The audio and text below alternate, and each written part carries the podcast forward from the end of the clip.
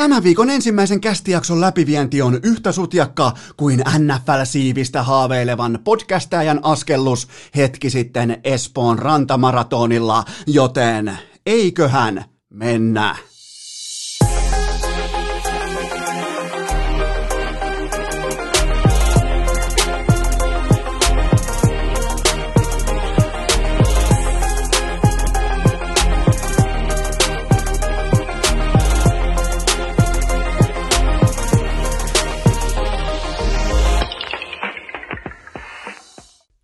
Tervetuloa te kaikki mitä rakkahimmat kummikuuntelijat jälleen kerran urheilukästin mukaan on sunnuntai 20. päivä syyskuuta ja kaikki te, jotka olette koskaan nähneet meikäläisen kuvaa yhtään missään, niin fakta on se, te ette tarvi kuvaa, teidän tarvii kuunnella pelkästään tätä Eno Eskon piipitystä kolme kertaa viikossa, te pystytte suurin piirtein hahmottamaan eteenne reidet, jotka ei todellakaan ole Esan tukit. Nämä ei todellakaan hahmottele Ranen siluettia. Nämä on vähän niin kuin, sanotaanko meikäläisen reidet. Nyt kun lähdetään oikein kuvailemaan, mennään sinne syvää päätyy, tervetuloa vaan kaikille mukaan. Niin eh, kun sä meet vaikka huukkiin tai spiikiisi tai siipiveikkoihin, niin jopa sielläkin saattaa olla tuhdimmassa kunnossa olevia NFL-siipiä kuin meikäläisen reidet, mutta silti Kaikesta huolimatta urheilukästi vaatekomerossa tilanne on tällä hetkellä niinkin dramaattinen, että molemmat, ei vain toinen, vaan molemmat reidet ovat eräänlaisessa äh, kramppaamisen pyramidihuijausvaiheessa, koska kummatkin on tällä hetkellä poissa pelistä. Mä kökötän tässä tuolilla tuottaja Kope kattoo vierestä, että miksi sä oot vähän niin kuin eri oloisella otteella kuin aikaisemmin tai normaalisti, niin syy on siis se, että mä päätin osallistua nyt sitten Espoon rantamaratoniin. Okei, maratoni on ehkä vähän yläpeltityyppinen, tällainen ylärekisterityyppinen käsite tälle juoksukisalle, missä mä olin mukana, eli juostiin siis kymppi Espoon rantaa pitkin, todella fantastiset järjestelyt, aivan loistava reitti, ja mä totesin varmaan jossain neljän kilsan kohdalla, että jaaha, se heittikin sitten Eno Eskolle pöljän päivän, pitääkin suuttua oikein tosissaan ja katsoa, että pääseekö näillä vanhoilla jaloilla enää yhtään mihinkään, koska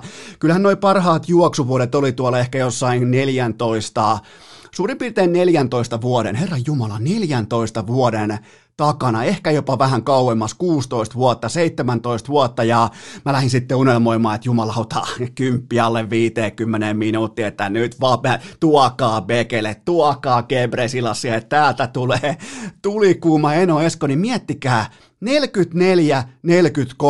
eli Kimmo Timonen, Tom Wilson oli mun loppuaika. Mä haaveilin Miro Miro, kaksoispiste Miro Mirosta, mutta mä en ihan osunut siihen täsmälleen siihen oikeaan sekuntimäärään. Mutta aika, niin kuin, täytyy olla vähän jopa sokissa. Siis onko nyt tilanne todella se, että tarvittiin täältä podcastaa ja Herra Jumala tulla täältä ää, lämpimästä, puolilämpimästä urheilukästin kästin ofiisista ja ottamaan koko suomalainen huippujuoksu reppu selkään, mutta jos kuitenkin lähdetään ihan mitalipolitiikan kautta liikkeelle ja mennään kot sitten äh, kenties vähän niin kuin vakavempaan huippurheiluun, niin äh, kyllä on kärkeä vielä tekemistä. Kyllä on helvetimoinen matka, nimittäin kilpailu voitti Vilho Hautala-niminen kundi Lahden, vieti tuli Lahesta saatana voittamaan meidän helsinkiläisten kisan. Espoolaisten kisan tuli voittamaan Lahesta saakka Lahden ahkeran Vilho Hautala taisi juosta mua vielä tommosen 11 minuuttia kovempaa. Ja sitten jos lähdetään oikein niinku, ja jos haluat mä, mä suosittelen teille kaikille, että menkää joskus juoksukilpailuun ja aloittakaa niin kuin minä ihan sieltä hänniltä, koska silloin tulee sellainen mieliala doupattu olo, että tässähän ohitellaan kaikki, että eihän tässä ole mitään hätää, että maan kuulkaa maan Bekelen seuraava tuleminen, että alta pois. Ja siis faktahan oli se, että mä ohitin suurin piirtein varmaan jonkun 90 juoksijaa ja mua ei ohitettu kertaakaan, joten niin kuin oma plus miinus plus 90. Kel muulla on vastaava tilasto heittää tähän kohtaan tuskin kellä ainakaan NHL tai NPAsta, joten tota, siitäkin otetaan jonkinnäköinen pinsi rintaan, mutta jos haluaisi oikeasti ja ja nimenomaan tällaista mieliala-dopingia, että tulee hyvä, vi, hyvä fiilis ja hyvät vibat siitä, kun pääsee ohittamaan muita ihmisiä, niin Mutta jos haluaa kuitenkin niinku ripauksen realismia ja haluaa samalla myös sellaista tiettyä niinku mentaaliluokan rollercoasteria vuoristorataa elää, niin mä suosittelen, että jos menette vaikka just rantakympille tai menette juoksee kympin tai minkä tahansa tällaisen matkan, niin vilkaskaa äh, kympin, jos juoksette nimenomaan kymppiä, niin vilkaskaa kelloanne, on se sitten vaikka Polare, Polarin Vantake V, niin kuin mulla Titan muotoinen, niin vilkaskaa sitä tiukuanne ajassa 26 minuuttia, koska silloin maailman huiput, Bekele-kumppanit, ne on maalissa. 26 minuuttia ja mä osuin tähän aikamerkkiin, mä katoin kelloa, mä en ollut siis, mä olin varmaan jossain vitosen tai kutosen välissä ja miettikää, ne on maalissa silloin kun, kun mä niin kuin annan ihan kaikkeni, niin mä yritän ansaita mun NFL-siivet, tänään on sunnuntai, mä, mä yritän tehdä kaikkeni, että mä en ensinnäkään kuolisi, jumalauta kuolen Espooseen sinne keskelle rahaa, itse persaukisen totta kai, niin ihan, siis jos haluaa tuntea olonsa pieneksi, niin kattokaa kelloa suurin piirtein ajassa 26-17 on aika sellainen herkullinen aika katsoa. Katsotte oman kilometrimäärän ja katsotte sen kohan, missä meette, niin se on aika hyvä sellainen, että miettikää, maailman parhaat on, maailman parhaat on maalissa se, se, se, on se, kohta, se, se, on sellainen, mitä mä en, niin kuin, mä en voi käsittää, kuinka kovaa ne menee, koska tuolla menee niin kuin Vilho Hautalatkin 33 minuuttia ja, ja näin poispäin, mutta kuinka kovaa se maailman kärki menee, niin, niin tota, mutta sinne laitetaan kuitenkin tavoite. Nyt laitetaan toistoja sisään tuommoinen 20 vuotta ja eläkeläisten sarjassa sitten joskus, niin silloin murskataan markkina 30 vuoden päästä, Herran Jumala, Kyllä vaan, 66-vuotiaana eläkeläisten sarjaa. Eno Esko, todennäköisesti silloin jo jonkinnäköinen Faija Esko, Pappa Esko, niin painaa kuulkaa sitten vähintään top 10, koska nyt mä olin siellä 33 osallistujaa oli 202, joten tota, osallistumispinssin arvoinen suoritus ja siihen tuli vielä jonkinnäköinen niinku, että otetaanko tällainen maaliin saapumiskuva ja siinä on sellainen palkintopalli, niin kieltäydyy kohteliaasti, että jos ei ole voittanut kisaa, niin silloin ei mennä palkintoon. Tämä on mun mielestä niin ihan itsestään selvää varmaan meille kaikille, että jos ei ole voittanut kisaa, niin silloin sinne ei mennä patsastelemaan sinne palkintopallin ykköspaikalle jotain niin kuin huumorikuvia. Jos sä oot voittanut, jos sä oot Vilho Hautala, niin silloin sä voit mennä siihen, mutta kellekään muulle se palkintopalli ei, ei edes sijoille kaksi tai kolme. Et sen verran pitää olla kuitenkin sunnuntaista itsekritiikkiä itsekunnioitusta, että sinne ei mennä mitään niin kuin kukkapuskia ottamaan tai jotain osallistumispalkintoja tai tsempparipystejä vastaan. Joten tota, siinä oli meikäläisen, te olette itse asiassa toivonut, te toivoitte kuuntelijakyselyssä, että saisiko niin kuin enemmän joskus raportteja vaikka omista maastopyöräilyistä tai ö, vaikka lumilautailuista tai jostain tämmöisestä, mutta nyt on käyty ihan kisoissa ja todettiin, että Eskolla ei riitä.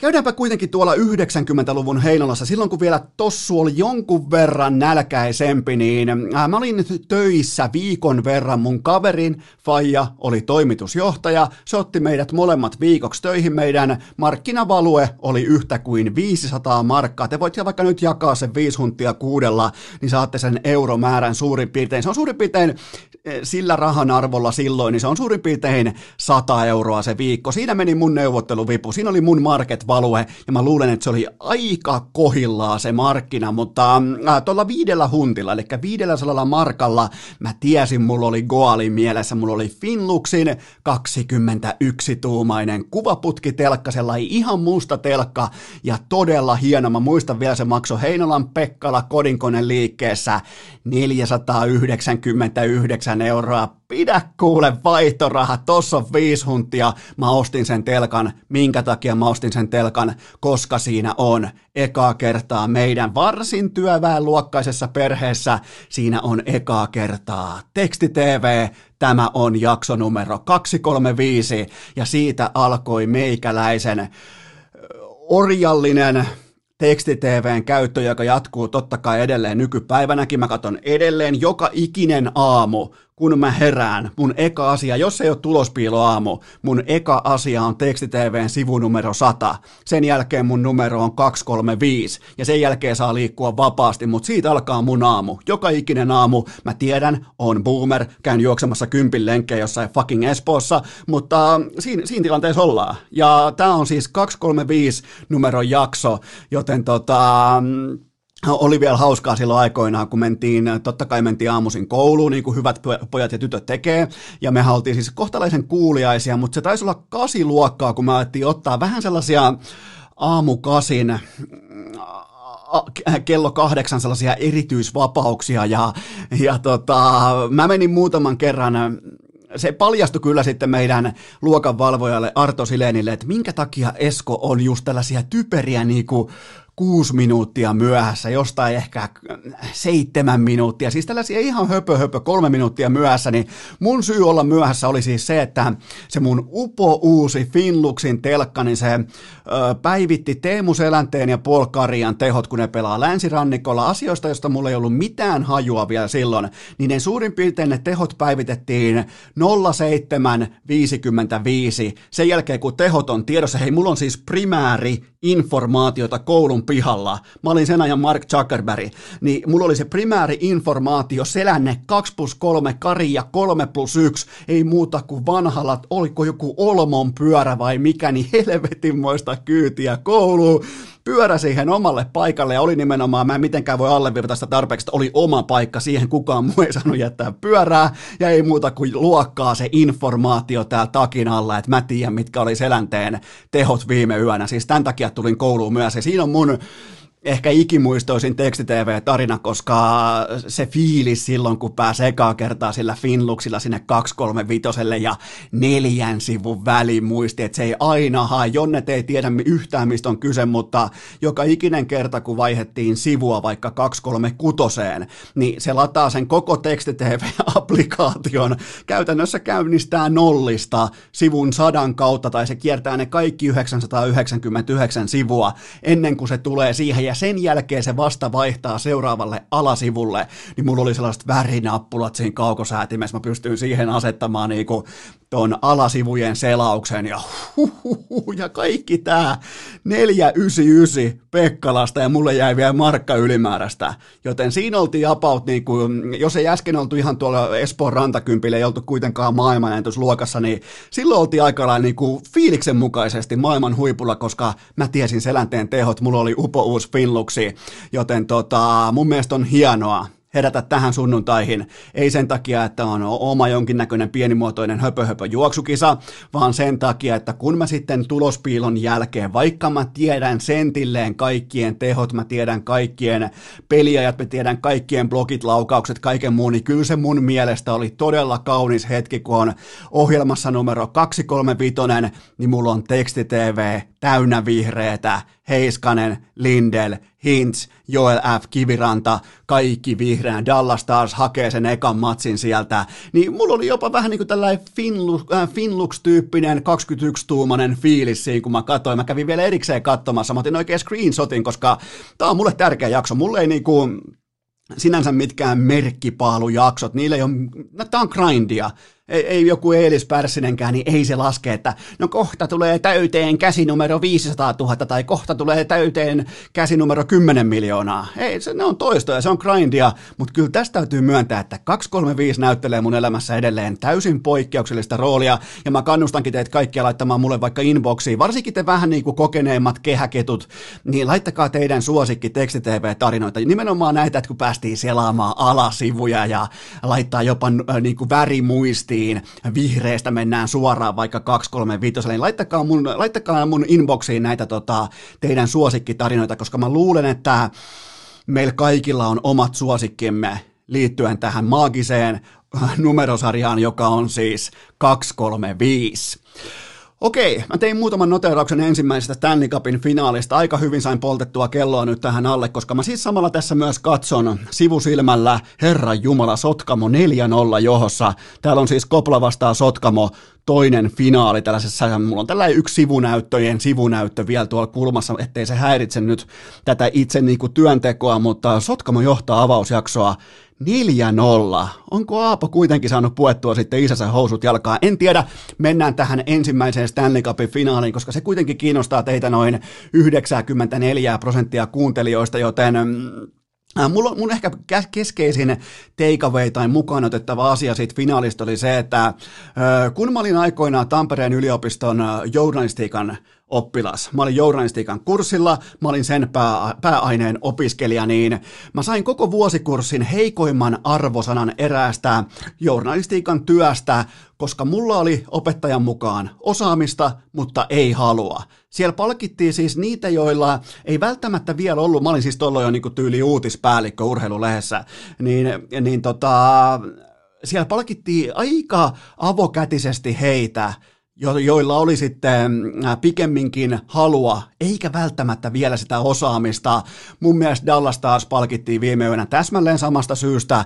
E-, ei niiden osaaminen ei pysty mätsäämään Tampan tasoa. Niiden se kärkiosaaminen, se kiekollinen osaaminen, kiekollinen dominanssi, pelin virtauksen hallinta, varsinkin kolmas erä, niin ei tuolla palkittu sitä parasta tai osaavinta, vaan tuolla palkittiin ihan kylmästi se, joka halusi. Ja tämä on tämä on siis ihan hirvittävän, jopa häpeällisen nolo playoff klisee 2020, mutta olisiko sille kuitenkin jotain merkitystä, että kummalle noista joukkueista just tällä hetkellä näillä panoksilla on enemmän väliä? Voisiko olla, voinko mä jotenkin pystyä syöttää teille vielä sinne Excel-taulukkojen kulmaan, vaikka olisi kuinka ne uudet silmälasit päässä ja oot siellä isoäidin kellarissa, niin, niin tota, tuu, tuu mua vastaan sen verran, otetaan oikein kädestä kiinni, mä johdatan teidät tänne öö, tahtojen temmellyskentälle, koska on, on pakko, on pakko löytää se voiton syy jostain, ja mun, mun ihan absoluuttisesti mun papereissa Dallas joukkueena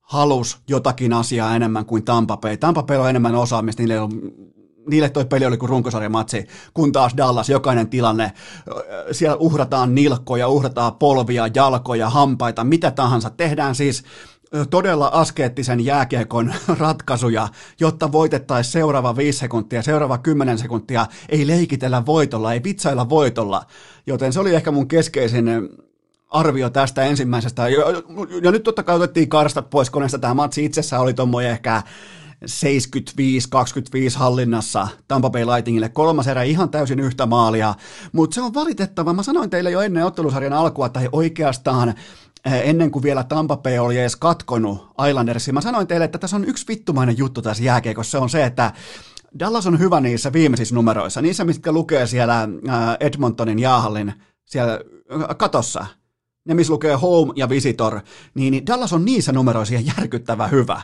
Ja totta kai sä voit, sä voit syyttää onnea, sä voit hakea onnentekijöitä, sä voit hakea yksittäisiä momentumin käänteitä, sä voit hakea pomppukiekkoja, se on ihan fine. Mutta kun katsoo pelaajien kehonkieltä ilmettä tätä kaikkea, niin mun mielestä Dallas Stars on pelaamassa finaaleita, ne on haluamassa itsensä siihen positioon, jossa ne pystyy yhdessä – olemaan se joukkue, joka ei lähde kotiin, we're not going home. Ja kun taas Tampa Bay Lightning, kun mä katson johtavia pelaajia, niin ne luottaa siihen, että osaaminen, ne luottaa ihan samalla tavalla, että osaaminen riittää. Niin kuin mä luotin aikoinaan Tampereen yliopistolla. Ei riittänyt, heikoin arvosana, ei mihinkään, sain kakkosen. Kaikki muut sai vähintään nelosia, jotkut jopa vitosia. Mä sain kakkosen. Joten tota, Tampa Bay Lightning oli mun mielestä vähän liikaa olettamassa, otaksumassa ja toivomassa asioiden järjestymistä. Toi oli mun ensimmäinen takeaway. Mun toinen poiminta on se, että itse asiassa mä oon nähnyt tämän elokuvan ennenkin, että tuntematon siloposki suomalainen kerran hassun suku sekä lempinimen ratkaisee avausmatsin Tampaa vastaan finaaleissa 2015 Teuvo Teräväinen ja 2020 Joel F. Kiviranta. Eikä niinkään se maali, siis se maali oli, se oli tahtojen temmely hyökkäyskenttä, se oli, se oli, se halus vetää sen, ensin se halusi teloa sen pakin sillä kiekolla, joo, hyvä, on tärkeää vähän laittaa vastustajan jätkiä niin kuin jonkinnäköiseen, ainakin jos ei nyt lasaretti jonoon, niin ainakin tuntemaan jonkinnäköistä kipua ja hintaa, ja sen jälkeen Kiviranta halus vetää sen kiekon Vasilievskin sielusta läpi. Mutta mä kuitenkin lähden siitä liikkeelle, että toi kaikki, toi maalisuoritus, toi kaikki oli 10 minuutin miehelle vain tilinauha, vaikka tämä pätkikin Tampan tuloksellisen selkärangan, niin se oli kuitenkin vaan se kivirannan tilipäivä, mutta kyllä se tempolaji, se nuotti, asetettiin tohon iltana. Tuli nimittäin mieleen vanha Rocky kolmonen, kun Rocky Balboa ottelee äh, Hulk Hogania vastaan sen näytösottelun. Ja Rocky ajattelee, että hei vähän nyt, hei kierretään ympäri kehää ja otetaan vähän huumorin kautta ja vitsaillaan, niin Hulk Hogan saatana tulee sieltä hirveällä lahtelaisella nakkikioskin moukarilla takaraivoon. Niin, niin ihan vastaavalla tavalla Braden pointti, että voi mä tälleen nyt Stanley Cupin finaaleissa vähän kääntää selkää, otetaan tosta vähän näin itseä rytmi, olisiko joku jalka helppo tohon ja sieltä tulee Joel F. Kiviranta ja kuuluu Läts, se on märkärätti. Ja näillä on merkitystä. Siis se, se näytti, se asetti heti Braden Pointille niinku, sellaisen niinku ulosottokirjelmän, että hei, tätä tulee koko ajan.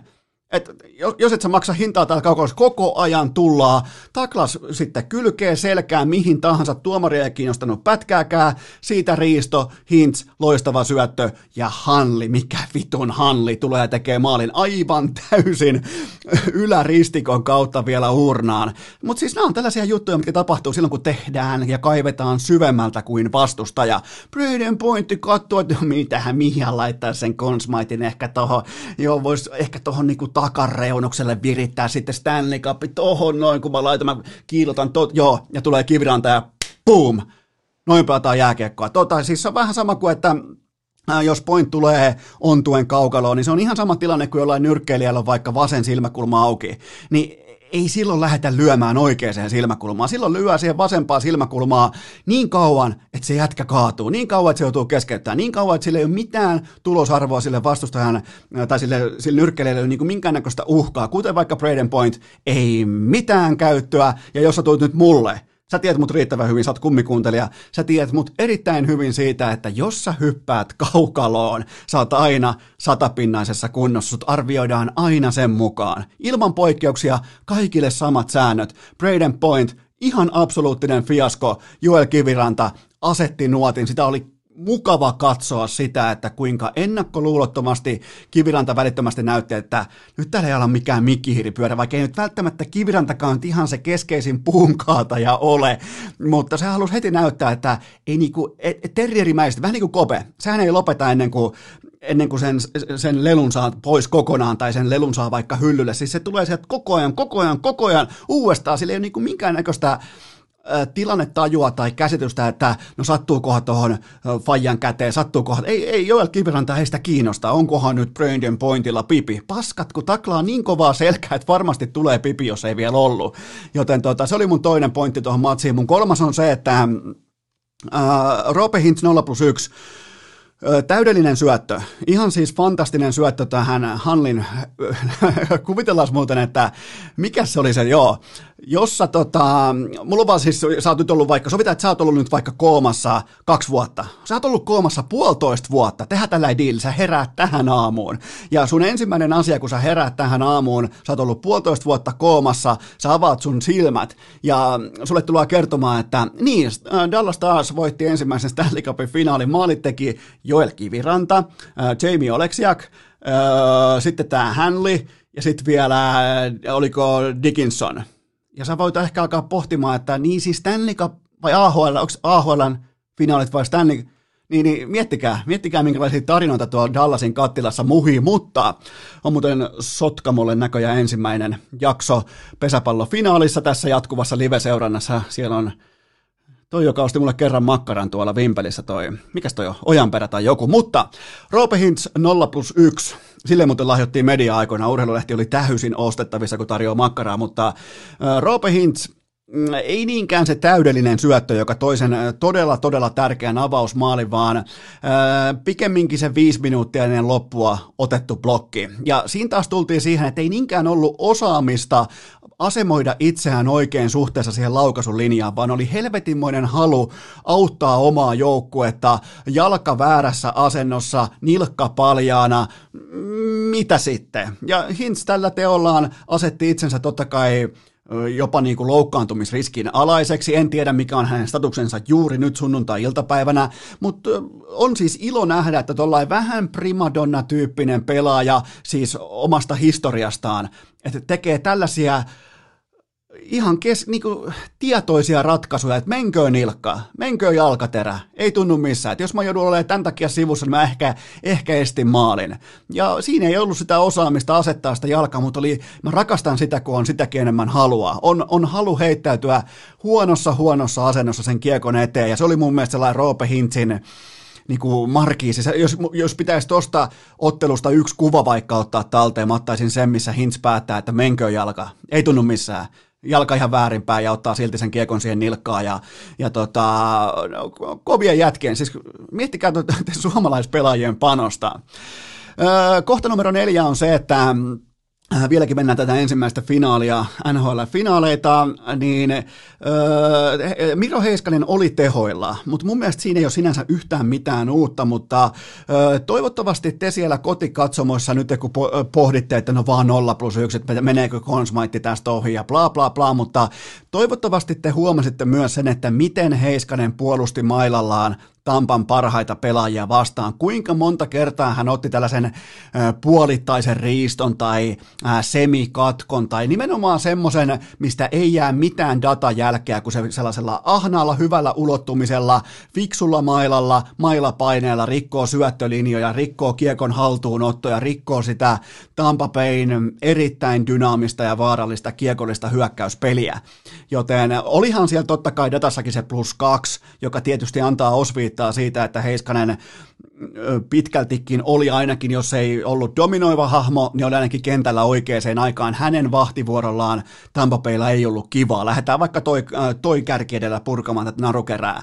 Mutta tota, ei mitenkään siis mikään tällainen niin kuin otsikkotason esitys. Mä toivon, että löydätte sieltä Heiskasesta muutakin kuin sen enkelimäisen luistelun. Sen, mikä joku Niklas Lidströmikin jopa tulee kertomaan, että tuossa on Paul Coffey. Mutta huomatkaa se, että miten se pystyy mailallaan katkomaan, miten se käyttää ulottuvuutta, miten se pystyy mätsäämään Tampan parhaita pelaajia vastaan, siis puolustajana. Se on todella oleellinen osa Dallasin menestysreseptiä. Kohta numero viisi. Äh, se on muuten Esa Lindelillä sitten tukkialoilla tähän saakka 22 peliä 61 blokkia.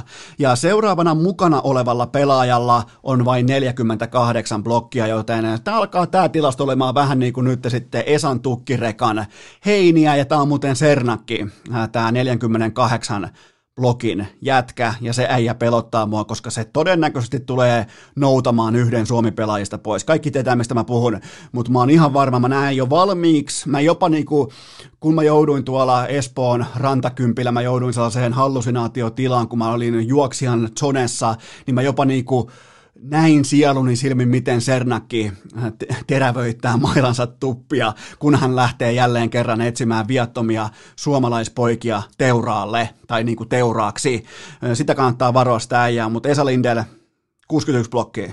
Ihan siis mä ja se, se, se, miten se, miten se oikein, niin kuin, mä, mä, mä, luulen, että Esas on jotain vähän niin kuin, tiedätte, jossain puoli kinkiklubeilla, missä on vähän niin kuin jonkinnäköistä ruoskaa ja vitsaa ja uh, huppua, kumihuppua ja vetoketjua ja lateksia ja haisee sellainen ihan aito saksalainen nahka, niin mä luulen, että Esalla on joku tällainen sisäänleivottu viba. Se, se, se rakastaa. Se, siis, se saa sellaisia pieniä niin kuin Esa-orgasmeja silleen, että se ottaa vitun kipeitä kiekkoja johonkin tuohon polvisuojan päälle tai polvitaipeeseen, nilkkoihin. Se, se niin kuin aina... Se, kyllä te tiedätte, kattokaa se hymyä. Se, niinku, se jopa niinku puoli kova munareissa sen jälkeen, kun se ottaa niitä hittejä vastaan, mutta 61 blokkia Esalla tähän saakka kuplassa.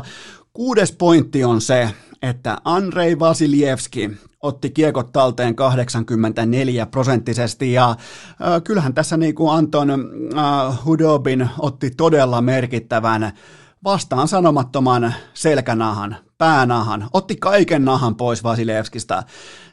Sinne meni kuitenkin kiekkoja, jotka sinne ei saa mennä. Susta ei voi mennä kiekot läpi Stanley Cupin finaaleissa. Ja Tampahan ei tehnyt itse yhtäkään maalia, koska Roope Hintz kuuluu selvästikin Miro Heiskanen fan, fanclubia teki yhden omiin, jotta Hudopinin tällainen niin kuin nollapeli Hype Aalto ei pöllis hänelle nyt sitten konsmaitti, eli kiitos siitä Roope Hintzille, että niin kuin kantaa tämän Miro Heiskanen fanklubin jäsenyyskorttinsa tyylikkäästi. Kohta numero seitsemän, mulla on kohta numero seitsemänkin, ja tämä on nyt, tästä voidaan olla myös eri mieltä, tämä on todella tarkan analysoinnin kohteena ollut, mutta Jamie Oleksiak, viisi maalia näihin playereihin. Mä aloin miettimään, että mikä tässä äijäs on, että mikä tässä on tuttua, mitä tämä muistuttaa, mikä tarina tässä on meneillään, niin siis tämähän näyttää, että Oleksiak näyttää aivan huippukuntoiselta Ilari Melartilta. Kattokaa tietyssä valaistuksessa, varsinkin se on sellainen kaunis aamuinen auringon kajastus, vähän heijastaa sun telkkaria, ellei se ole 21-tuumainen filmuksi, siitä ei nimittäin näkyisi yhtään mitään, niin ihan kun sieltä pilkottaisi Ilari Melartin tyyppinen kasvojen rakenne, niin se selittää mun mielestä sen, että minkä takia Oleksiak on nyt sitten seuraava Bobby Orr tuolla näköjään. No, noiden maalin taitaa ylähyllylle, herra Jumala. Siis kaikista maailman pelaajista Oleksiak painaa ylähyllylle tuosta tilanteesta kiekkoa, mutta kohtalojoukkue. Tätä on olla kohtalojoukkue Dallas in seven, mutta tota, ja kaikkihan odotti varmaan tähän nyt tähän viikon ekaan jaksoon, että mä tuun tänne ja mä ilmoitan teille, että Tampa Bay Lightning on virallisesti kuollut, mutta mä en tee sitä, koska meillä on loistavat finaalit tulossa. Mun mielestä vasta nytten Tampa Bay Lightning on suututettu. Me ei tulla näkemään Dallas Starsia hän hirveän montaa kertaa dominoivassa asemassa.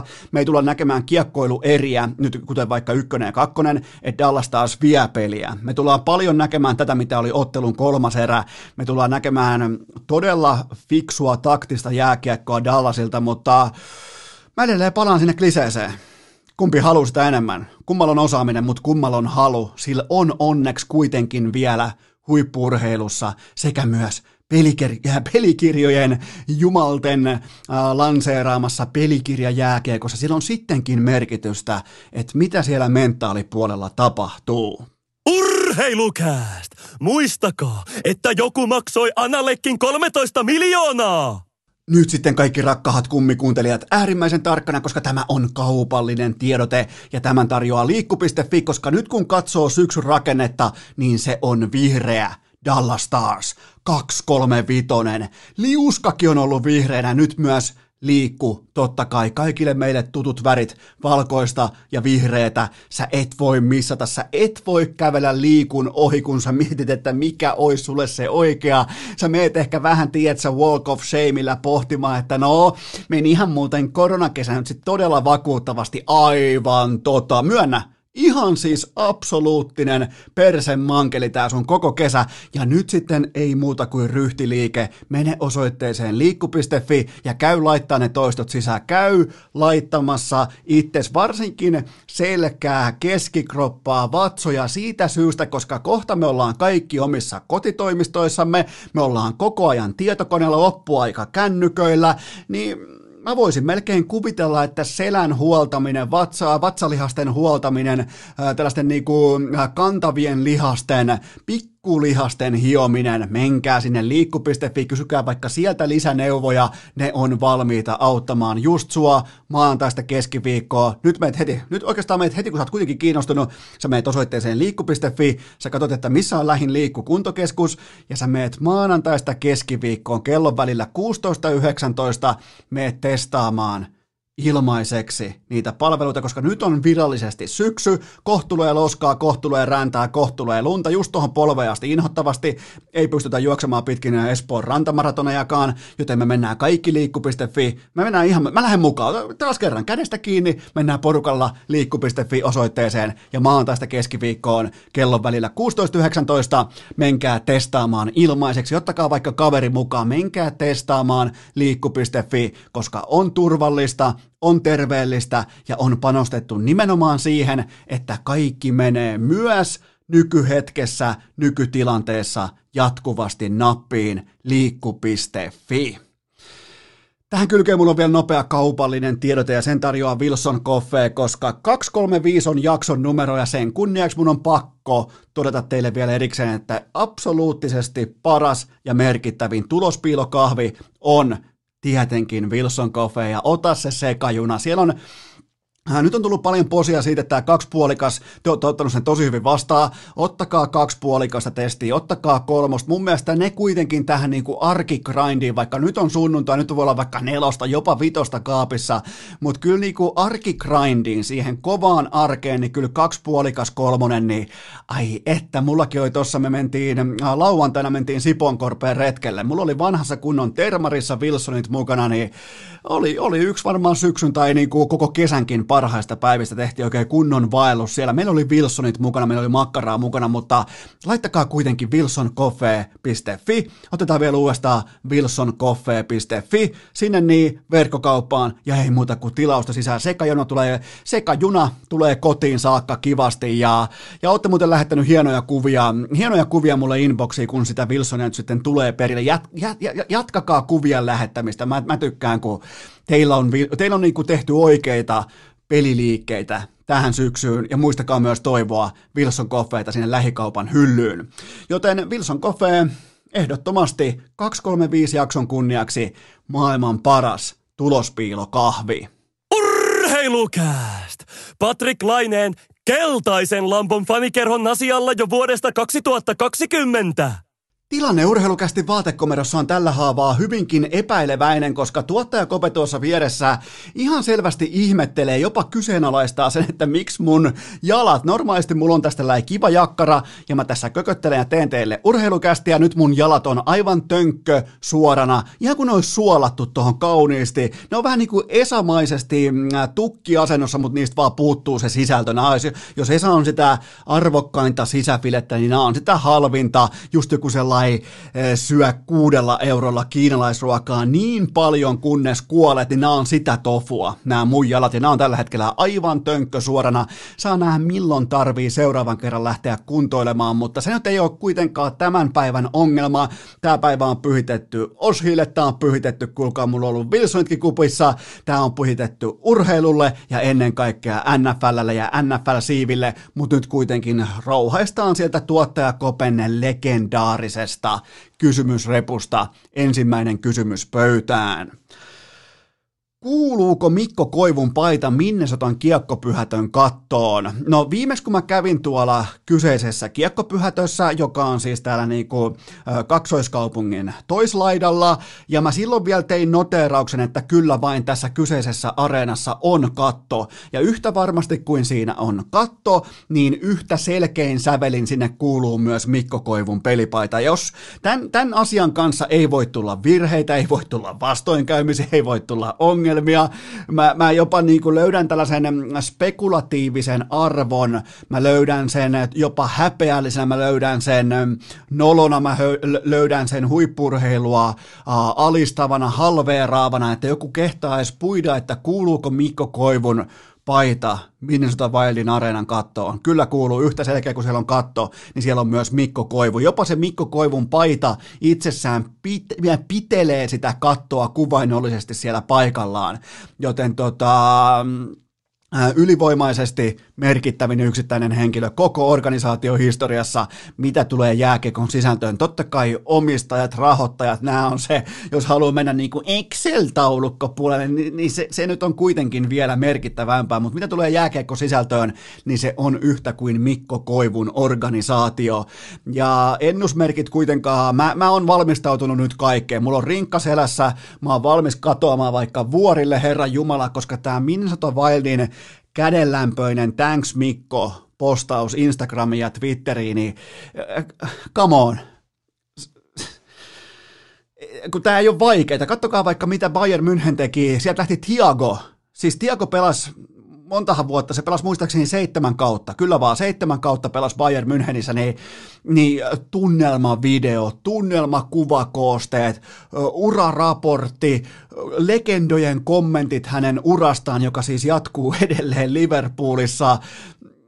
Siis kun, kun miettii, thanks Mikko, ihan kuin GG-chattia ei muuta kuin offline, siis mitä vittua, Mi- mi- mi- miten, kun sulla on ollut siinä organisaatiossa yksi merkittävä tekijä, yksi merkittävä ihminen, kello on se C-rinnassa, kantaa sitä paitaa, jokainen pressi, media, kaikki fanitapaamiset, kissan ristiäiset, yhteistyökumppaneiden, hevon paska, kaikki, aina tyylikkäästi, ammattikärki edellä. Thanks Mikko, come on. Ei jumalauta, mä niinku, jotenkin pesäpallossakin tulee paloja saatana. Sotkamo voitti ekan jakson.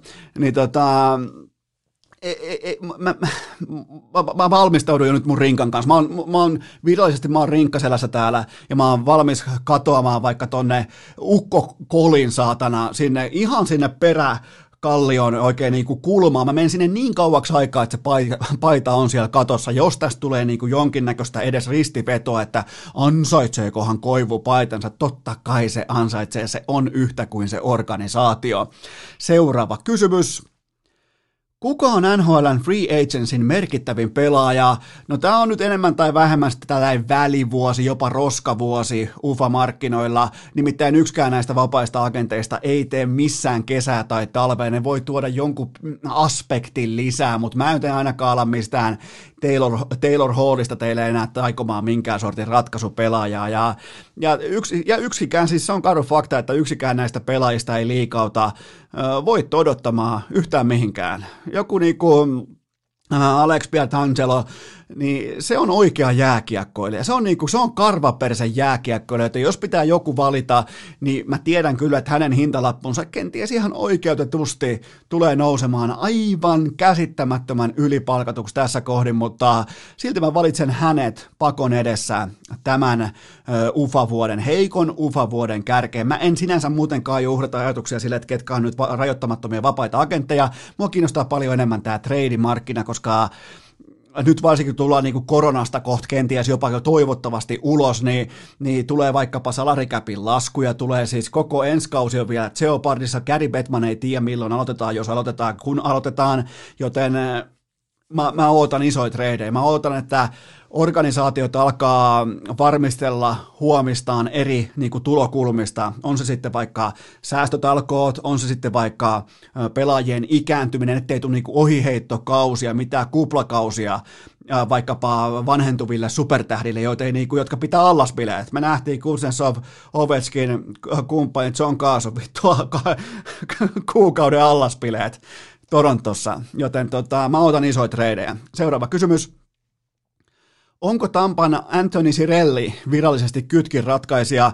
No siis 2015 jatkoaikamaali ja sillä tuli Memorial Cup, 2017 jatkoaikamaali, sillä tuli OHL-mestaruus ja nyt sitten 2020 jatkoaikamaali ja sillä pääsi sitten Tampa Bay Stanley Cupin finaaleihin, joten voidaan niin kuin, ainakin jossain määrin voidaan laittaa kytkin, ratka- kytkin ratkaisijan pinssirintaan, jos toki nyt sitten vielä pystyy sen viimeisen ratkaisumaalin tekemään tähän kuplasyksyyn, niin toi alkaa toi rivi olemaan aivan täysin hävytön. Mutta tällaista faktaa en tiennyt Sirelistä, mutta on siellä, missä maalit tehdään. Sanotaan se näin päin. Ei, ei, ei ota omaa kärkimiinaa tai tota, omista puikoista kiekkoa, vaan se on siellä, missä noi vähän tällaiset likaset ja rumat ja äh, tällaiset vähän niin kuin, tyyppiset ei-urheiluruutu maalit. Se, se tietää, mistä ne tehdään ja ne tehdään sitten maaliedustalta ja hyvä hänelle. Seuraava kysymys. Mitä ajattelet Brandon Prustin twiiteistä Tuukka Raskia kohtaan? No, Prust on aina ollut häpeäksi sekä NHLlle että yleisesti jääkiekolle, ja kaikille hän on, hän on ollut häpeäksi koko uransa vielä huippuurheilulle, joten tota, tämä niinku, asettuu oikeastaan ihan täydellisesti Prustin tarinaan tämä viimeisin laukeaminen, sekoaminen. Ja mikään ei tavallaan ole surullisempaa kuin tällainen mitätön rasisti-idiootti, joka hakee sitä, mä ymmärrän tavallaan, että haetaan sellaisia kokaini rush-tyyppisiä tunnetiloja jostain somen likemääristä tai kommenttimääristä tai vastapalloista, mutta tota, tämä menee surullisten asioiden kansioon ja mä en ajattele yhtään mitään arvoa. Seuraava kysymys. Minkä arvosanan annat Leo Komarovin playoff-syksylle? 17 ottelua pelkästään ja ainoastaan joukkueen eteen. Ei mitään muita arvoja, joukkue, joukkue ja vielä kerran joukkue. Kukaan ei voi pyytää enempää, enempää ei myöskään pysty tarjoamaan.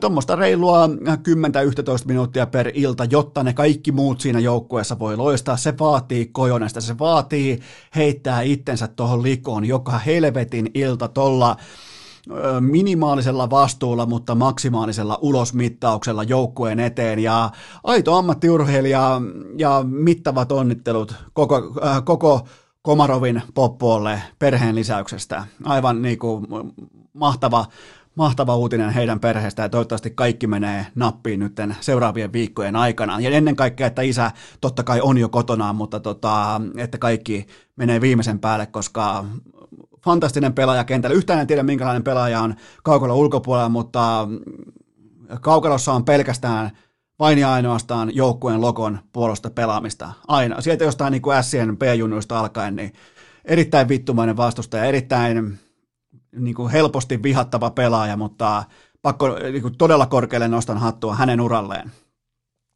Seuraava kysymys. Miten kova lisähankinta Peter Regin oli jokereille?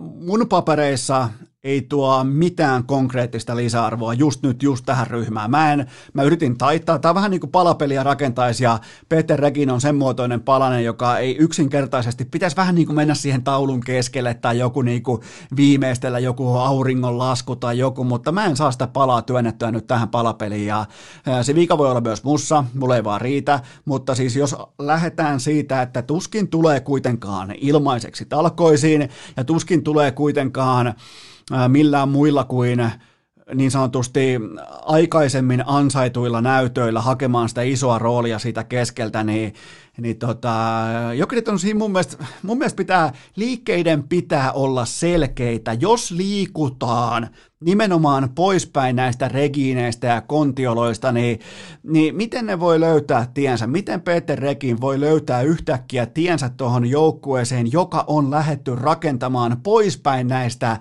hitaista, laajakaarisista arvoista? Ja mulla ei ole siis pelaajaa mitään vastaan, mutta ei ole vaan niin laadukas pelaaja kuin noin muut tuossa.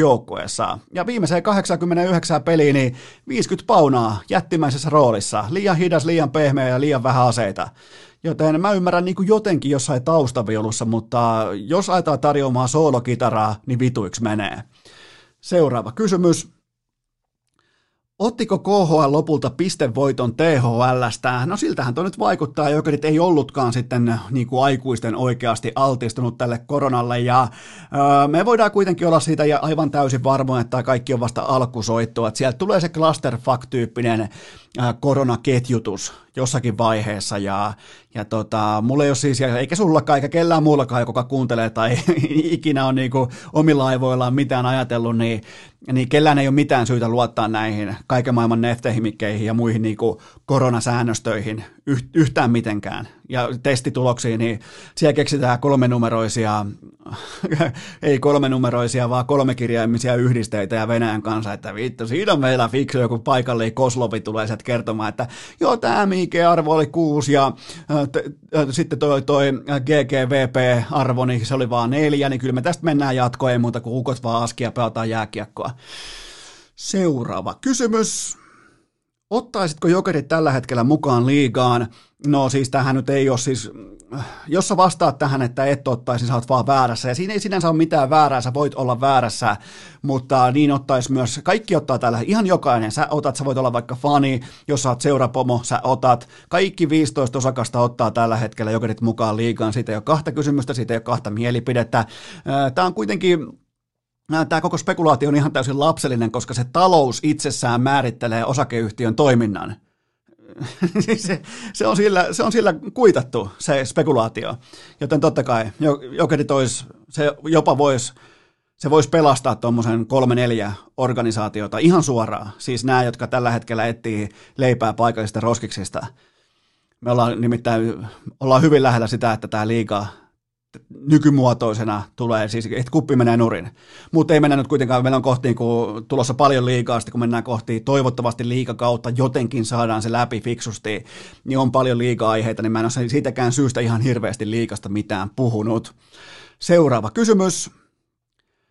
Olin tyttöystäväni kanssa kaupassa, pelasimme vaakanumeropeliä, tuli vuoroon numero 21 ja tyttöystäväni piti sanoa NHLstä pelaaja, joka tulee ensimmäisenä tällä pelinumerolla mieleen. Hän vastasi Patrick Laine, miten jatkamme tästä? No aivan aluksi mä haluan kiittää teitä vaakanumeropelin sekä pelaamisesta että ennen kaikkea kunnioittamisesta, koska myös heikot tulokset pitää tuoda julkia. Myös tämmöiset ohivedot, jopa niinku skandaalin tuoksuiset vastaukset, ne vaan pitää uskaltaa puhaltaa tai pusertaa sieltä sielusta ulos. Ja mulla on tähän analyysi. Ja se on se, että sun tyttöystävä olikin jo next levelillä, nimittäin se ajatteli Braden pointtia koska pointtia käytettiin laineen sopimusverrokkina tasan vuosi sitten. Se on ollut tasan vuosi sitten ostamassa täsmälleen samoja syksyisiä tuotteita samasta vaasta, niin sille jäi tällainen niin kuin Tenet-tyyppinen alitajunta-informaatio siitä, että Braden Pointin sopimus oli tapetilla, joten se muisti siitä 21 pelinumero, joka on siis Pointilla, ja se livahti sitten laineen nimen alle, joten kaikkeen löytyy aina selitys. Pidetään tauko, mennään eteenpäin. Urheilukääst! Tavoitteena hankkeen pääsykokeet, oma purjevene ja OCTPSn osakkeet. Mutta, mutta, mutta tähän välikköön mulla on teille mittaamattoman arvokas kaupallinen tiedote ja sen tarjoaa Oshi urheilujuoma, koska tällä hetkellä tilanne voisi olla toisissa olosuhteissa se, että Eno Esko olisi jossakin tiputuksessa tai jossakin äh, shamaanin hoidossa, ellei mulla olisi ollut mukana Espoon rantakympillä. Kahta pulloa oshiita, ei yhtä, vaan kaksi tällä kertaa. Siis mä otin, mä otin ennen, ennen matsia kuin ennen tätä maratonia, ennen kymppiä mä otin tommosen puoli pulloa oshiita ja välittömästi maalintulon jälkeen tommonen puolitoista pulloa. Ja tässä kuulkaa nyt ollaan täysin palautuneena, kuten äsken sanoin, niin mikään paikka ei kramppaa, kaikki on hyvin. Mulla on siis virallisesti tämä, jos tämä sytytettäisiin tällä hetkellä tämä koko urheilukästi vaatekomero tuleen, mä olisin kuin se koira siinä meemissä. Mä sanon vaan, että this is fine. Joten tota, osi urheilujuoma, se pelasti mut. Se pelasti, se toi mut Espoosta pois. Se, se palautti mut elävien kirjoihin mun ankaran kovan vedon 44 minuuttia ja 43 sekuntia jälkeen, joten valitse säkin se oshi. Siinä ei niinku, näissä asioissa ei ihan hirveästi kuitenkaan edes pysty tekemään virheitä, joten valitse se oshi urheilujuoma. Kun sä meet sinne kauppaan, älä edes harkitse muita. Sä näet sen sinisen oshi, joka on vähän isompi kuin kilpailijansa. Se on parempi, se on isompi ja siitä kun sä otat oikein kunnon kulauksen, niin sä et kramppaa koskaan niin kuin minäkään. Joten tota, oshi urheilujuoma ja muistakaa toivoa korttelitoiveet, muistakaa toivoa kauppialta, muistakaa pitää meteliä, koska sen kautta tämä tavara myös liikkuu ja mä oon nähnyt mahtavia kuvia, kun varsinkin te, ketkä olette kaupoissa töissä, kun sieltä tulee trukkilavoittain oshita, sieltä oikein kuuluu piip, piip, piip, kun sieltä tullaan sellaisella isolla rekalla ja se on täynnä oshita, niin, niin tota, viesti on mennyt perille, joten valitkaa se oshi. Tähän kylkeen mulla on vielä huippunopea erittäin asiallinen K18 tuoteinformaatio. Se on se, että Kulpetin tuplausviikko käyntiin maanantaisin kello 12 eteenpäin. Siellä on jälleen kerran se vähintään viiden tonnin jackpotti sitten odottamassa. Muistakaa aina etsiä parasta mahdollista hintalappuja. Näihin hintalappuihin panostaa nimenomaan Kulpet. Mulla on teille kaksi kohdepoimintaa. Itse asiassa mulla on, ihan nämä voi suoraan laittaa kirjata lipulle, koska Lakers vastaan Nuggets. Nyt voit mennä siis osioon NBA, olet siis yli 18-vuotias ja tiedät mitä teet. Menet osioon NBA ja kirjaat Lakers vastaan Nuggets ottelu numero kaksi, siihen over eli yli 213 pistettä. Mä, mä tein pelitempo-poimintoja tästä otteluparista välittömästi ja mun mielestä toi, mun mielestä vedonlyöntimarkkina ei kerkeä edes mukaan adjustoimaan itseään siihen, että ne nostaisi riittävän korkealle toi linjan. Mä ootan, että näistä tulee pistejuhlaa näistä kaikista äh, Lakersin ja Nuggetsin otteluista, joten over 213 paunaa. Ja mulla on myös toinen tuohon maanantai-tiistai yölle, Äh, niin se on se, että, ja siis tämä Lakers Denver, tämä on jo ensi yönä, sunnuntai maanantai yönä. Mulla on myös toinen kohdepoiminta ja se on se, että NFLssä pelataan Monday Night Football, maanantai, tiistai yönä, tai oikeastaan tiistai aamuna voi melkein sanoa, niin Raiders vastaa Saints. Mä en luota Raidersin puolustukseen yhtään, mä en vieläkään näe Saintsin puolustuksessa mm, sellaisia niin kuin dominoivia elkeitä mun mielestä raja on liian alhaalla. Tässäkin mä piirrän mun lapulle over 48,5 pistettä, joten siihen Monday Night Footballiin yli 48,5 pistettä.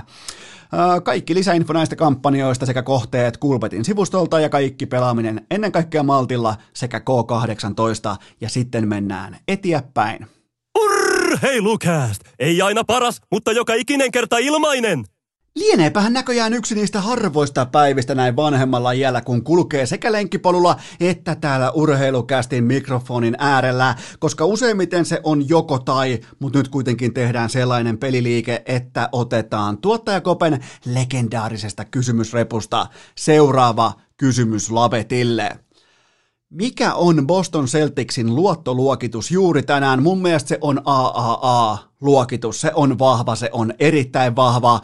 Sarja on Miamille 2-1, mutta se voisi olla ihan yhtä hyvin. Ja mä en laita tähän minkään näköistä vihreätä maustetta mukaan. Mä en laita tähän minkään näköistä apilanlehteä mukaan. Tämä voisi olla ihan kevyesti Bostonille tässä vaiheessa 3-0.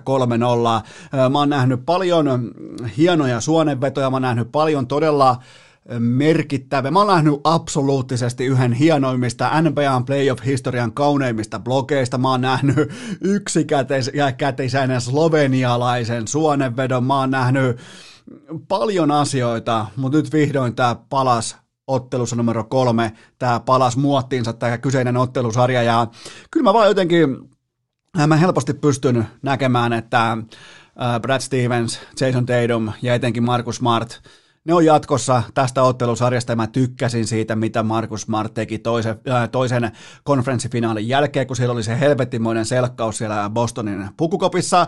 Siellä oli paikalliset Santtu Silvennöiset mikrofonien kanssa pitämässä jotain, niin kuin, että nyt on skandaali käynnissä, nyt nämä riitelee, nämä tappelee tuolla kopissa, mutta äh, on aivan eri asia riidellä tuntemattomien kanssa kuin perheen kesken. Silloin kun perhe riitelee, niin siellä kuitenkin kyse on välittämisestä, kyse on rakkaudesta, kyse on siitä, että halutaan kollektiivina mennä eteenpäin. Ja Boston ehdottomasti riiteli perheen kesken, kun ne piti sen kova kova äänisen selonteon siitä, että miten tästä jatketaan. Ja sitten kun ne tuli kolmanteen matsiin, niin eihän se ollut missään vaiheessa epäselvää, että kumpi se voittaa. Ja toltahan se koripallo silloin näyttää, kun Miami mm, ei olekaan kaaren takaa koko liikan paras joukkue, ja yhtäkkiä joku Jöran Dragic ei olekaan vasenkätinen Larry Bird niin suurin piirtein se alkaa näyttää ja, ja siellä ei ole Adebayo yhtäkkiä Ben Wallacein seuraava tuleminen siellä niin kuin korinalla ottaa niitä yhden käden blokkeja johonkin donkkeihin, niin, niin sitten kun se loppuu, sitten kun tämä niin kuin varianssin yläkäyrä loppuu, niin tolta se näyttää. Tolta pitää näyttää näiden kahden joukkueen kohtaaminen koripallon nimisessä pelissä.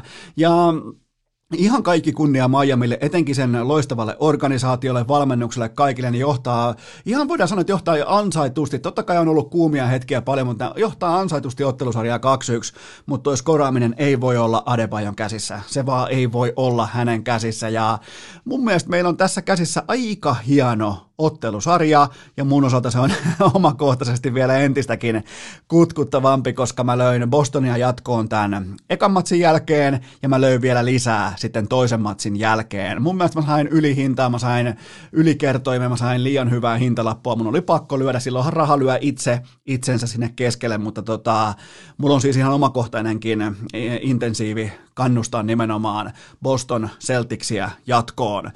Erillismaintena vielä Gordon Haywardin, ei niinkään paluu, mutta hänen viikset, herra Jumala, se, se, oli, se, se tuli shokkina, että Gordon Hayward oikein kunnon niin kuin, äh, tällainen Fortnite nörtti, niin se oli tehnyt oikein, niin kuin, käynyt oikein kunnon viiksikaupassa, siis niin kuin viimeisen päälle hionut itselleen playoff viikset, ja hän teki siis nyt paluun yhden kuukauden oikeastaan täsmälleen yhden kuukauden tauon jälkeen ja kuusi paunaa, viisi levyä, neljä syöttöä, kolme riistoa, eli toi kuitenkin efforttia sinne kentälle, vaikka vielä ei nähty kuitenkaan edes niin kuin lähi hahmotelmaan siitä, että mitä kaikkea hän tuohon voi vielä nyt tähän tilanteeseen tuoda. Mutta kaikki näyttää, mä oon siis, kuten huomaatte, mä oon todella luottavainen Boston Celticsin puolesta.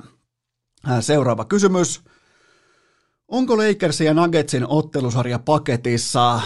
No jos kysymys on noin suorasukainen, niin olkoon sitten vastauskin, ja kyllä vain ottelusarja on paketissa, että Lakersille riitti teuraalle vientiin pelkkä Anthony Davisin huippuilta, ja se oli siis, se oli vastaan sanomattoman kova ilta häneltä, ja Denver ei voita missään olosuhteissa yli kahta ottelua, että nyt vaan tällaisen niin hypejoukkueen, nousevan joukkueen, nuorten tulevien tähtien, supertähtien joukkueen, niin se seinä on tossa. Se, se, se seinä on Anthony Davis ja LeBron James, ja se ei ole ollenkaan häpeällinen seinä, koska se seinä on tällä hetkellä NBAn kovin. Se on, se on siis paikallinen Kiinan muuri, ja, ja tota, tämähän niin tarjoaa meille kaikille nyt myös urheiluoppia, koska Äh, tässä on tämä nousevan talentin ja valmiin äh, niin kuin masterclassin, mestaruusluokan. Se erotus on tässä meidän silmien edessä. Ja me saadaan opiskella, me saadaan nauttia tästä, me saadaan tehdä niin, noteerauksia ja huomioita siitä, että mikä se erotus on. Ja se on tossa. Isät vastaa pojat. Ja pakko nostaa vielä Rajon Rondo. Mä en ihan hirveästi hänestä äh, pelaajana pidä, en tykännyt Celticsissäkään aikoinaan, mutta kuitenkin jos pystyy niin kuin Lasaretista tulemaan takaisin ja pystyy luomaan jatkuvaa etua Lakersille hyökkäyspäässä. Jälleen 22 laatuminuuttia, yhdeksän annettua korijohtanutta syöttöä ja oma peli plus 13. Joten Rondo ansaitsee nyt kyllä hatun noston tässä kohdin, koska hän, hän ei todellakaan ole tullut pelleilemään tuonne kuplaan, toisin kuin vaikka ihan kaikki Clippersin pelaajat. Ja kuten tuli sanottua jo, niin, niin mä oon aika lailla varma siitä, että total pistemäärä, noin niin kuin vedonlyönti pörsseissä, vedonlyöntiyhtiöillä ei ehdi adjustoitua lennosta. Mun ennuste on voimakkaasti se, että tullaan näkemään overeita, koska se on aika vapaa-mielistä näköjään toi koripallo näiden kahden joukkueen välillä. Hyvä tempo, laatutempo, kiva katsoa. Voi olla myös vähän valmentajien eräänlainen painajainen. Saakohan Christian Palotia kohta sanan suusta ulos, kun noin painaa tuommoisia 250 paunan otteluita. Mutta joka tapauksessa hyvää, hauskaa koripalloa, mutta hauskuus loppuu siihen, kun LeBron ja AD päättää olla tosissaan. Seuraava kysymys. Jumalauta, Kouvola mennyt sotkomaan vastaan 2-1 tokalla halfilla johtoon. Sotkamalla kaksi paloa taulussa. Siitä vielä kolmas. Herra kyy, nyt on jännät vaiheet. No, ei kokki kiva olla tälleen niin live-seurannassa mukana. Mä en kerro, mitä mulla on liuskalla, mutta mulla on ihan, mulla on ihan syy katsoa tuota ottelua. No, mutta tota, niin, seuraava kysymys. Janni Santento Kuompo back-to-back MVP, menikö oikein? Ihan ehdottomasti meni oikein, mutta ihmisen aivot, ne hankaa nyt ihan luontaisesti tätä ajatelmaa vastaan, koska LeBron James on ollut niin hyvä, Lakers on niin laadukas porukka, että mä ymmärrän ihan täysin myös vastakritiikin, mutta kuitenkin Antento Kuompo johdatti NBAn parasta joukkuetta sekä hyökkäys- että puolustussuunnassa, ja jonka toiseksi paras pelaaja on Chris vitun Middleton, joka on aivan täysi housu. Eli tämä niinku Chris Middletonin pienuus koripalloilijana, niin se vain nostaa Antento Kuompon MVP-arvoa. Ja mun, mun mielestä äänestys meni ihan täsmälleen nappia. Totta kai nyt on tyylikästä. Nyt toimittajien on, on trendikästä huutaa pitkin somea, että minä äänestin Lebronia. Niin, ai jaa, selvä juttu. Mutta jos, jos arvioitaisiin, toivottavasti koskaan ei välttämättä arvioida, että koko kausi, mutta niin kauan kun arvioidaan runkosarjaa ja palkitaan runkosarjan MVP, niin silloin pitää pystyä myös poimimaan sieltä se runkosarjan arvokkain pelaaja, joka on siis Jannis Antetokounmpo. Kerran kerrasta, että LeBron voi olla vaikka sivussa, se voi olla tuosta tuommoisen 30 matsia sivussa, ja Anthony Davis ottaa tuon joukkueen reppuselkää, kukaan ei huomaa mitään, Antetokounmpo on 15 minuuttia sivussa, ja siellä on roskistulipalo, se kytee siellä äh, hallin nurkassa, joten tota, siinä on ero, ja ihan täysin oikein, LeBronhan suuttu nyt, ja se on muuten huono uutinen Denverille, se, se on se on todella huono uutinen Denverille, koska LeBron on nyt ihan omien sanojensa mukaan, hän on virallisesti suuttunut tälle, että hän sai vain 16 kärkipaikkaa MVP-äänestyksessä sadasta yhdestä äänestäjästä. Ja tämä on, niinku, tää on nyt sitä niinku, ihan sitä keskeisintä ja klassisinta Lebronia, mitä on koskaan tarjolla, koska häntä siis korpeaa vielä kirjaimellisesti omien sanojensa mukaan tämä MVP-äänestys enemmän kuin mikään muu asia tällä hetkellä. Hmm, mitähän maailmassa on muuta? Me... Joo, kyllä se on tuo MVP-äänestys. Kyllä mullakin on saatana, mäkin on suuttunut. Sen takia mä varmaan juoksin ton alle neljää viiteen ton rantakympin, koska mäkin olin suuttunut MVP-äänestykselle, saatana. Seuraava kysymys. Näyttikö lauantai-iltana missään vaiheessa hetkeäkään siltä, että tämä ei olisikaan arsenaalin vuosi? No mä just äh, tein äh, kelloanalyysin, mä katoin läpi kaiken datan, niin ei näyttänyt sekuntiakaan siltä, etteikö tämä olisi arsenaalin vuosi. Ja, ja oli siis aivan koko ajan täysin selvää, että Invincibles ottaa omansa kivikova Lontoon derby ja täydet pisteet. Tämä on statement, tämä, tämä on arsenaalin vuosi, tämä on liihotusta, tämä on mä en näe tappiota. Mä en, mä, mä, en, mä en pysty piirtämään teille Arsenaalin kalenteri, koska mikään ei enää voi mennä pieleen. Toi on Arsenal, toi on kultivoitunut, meritoitunut voittamisen kulttuurin ydin, se on tossa ja mikään ei tule mennä. Mikä voiskaan mennä pieleen enää? Toi on Arsenal, ei yhtikäs mikään. Tämä on Arsenal vuo, Arsenalin vuosi ja mä kysyn teitä nyt vaan ihan suoraan, että kuinka monta Lontoon derbyä vaikka Liverpool tai Manchester City on voittanut viimeisen vaikka vuoden aikana. Kyllä vaan nolla, nolla kappaletta, joten tämä on Arsenalin vuosi. Seuraava kysymys. Alkaako Leeds lähestyä kummijoukkueen titteliä? Näköjään tuommoista seitsemän maalia per matsi tähän saakka valioliigassa ja molemmat pelit vielä kauniisti 4-3. Eli kyllä se niin kuin Marcelo Bielsa laittaa aika kovaa kynää paperiin, vaikka englantia pihahdakaan, mutta öö, tässä on kuitenkin kriisi on läsnä koska Ander Innanen on selostanut nämä molemmat ottelut. Ja mä en ole varma, että onko mä valmis elämään urheilumaailmassa, jossa Ander Innanen selostaa seitsemän maalia per matsi.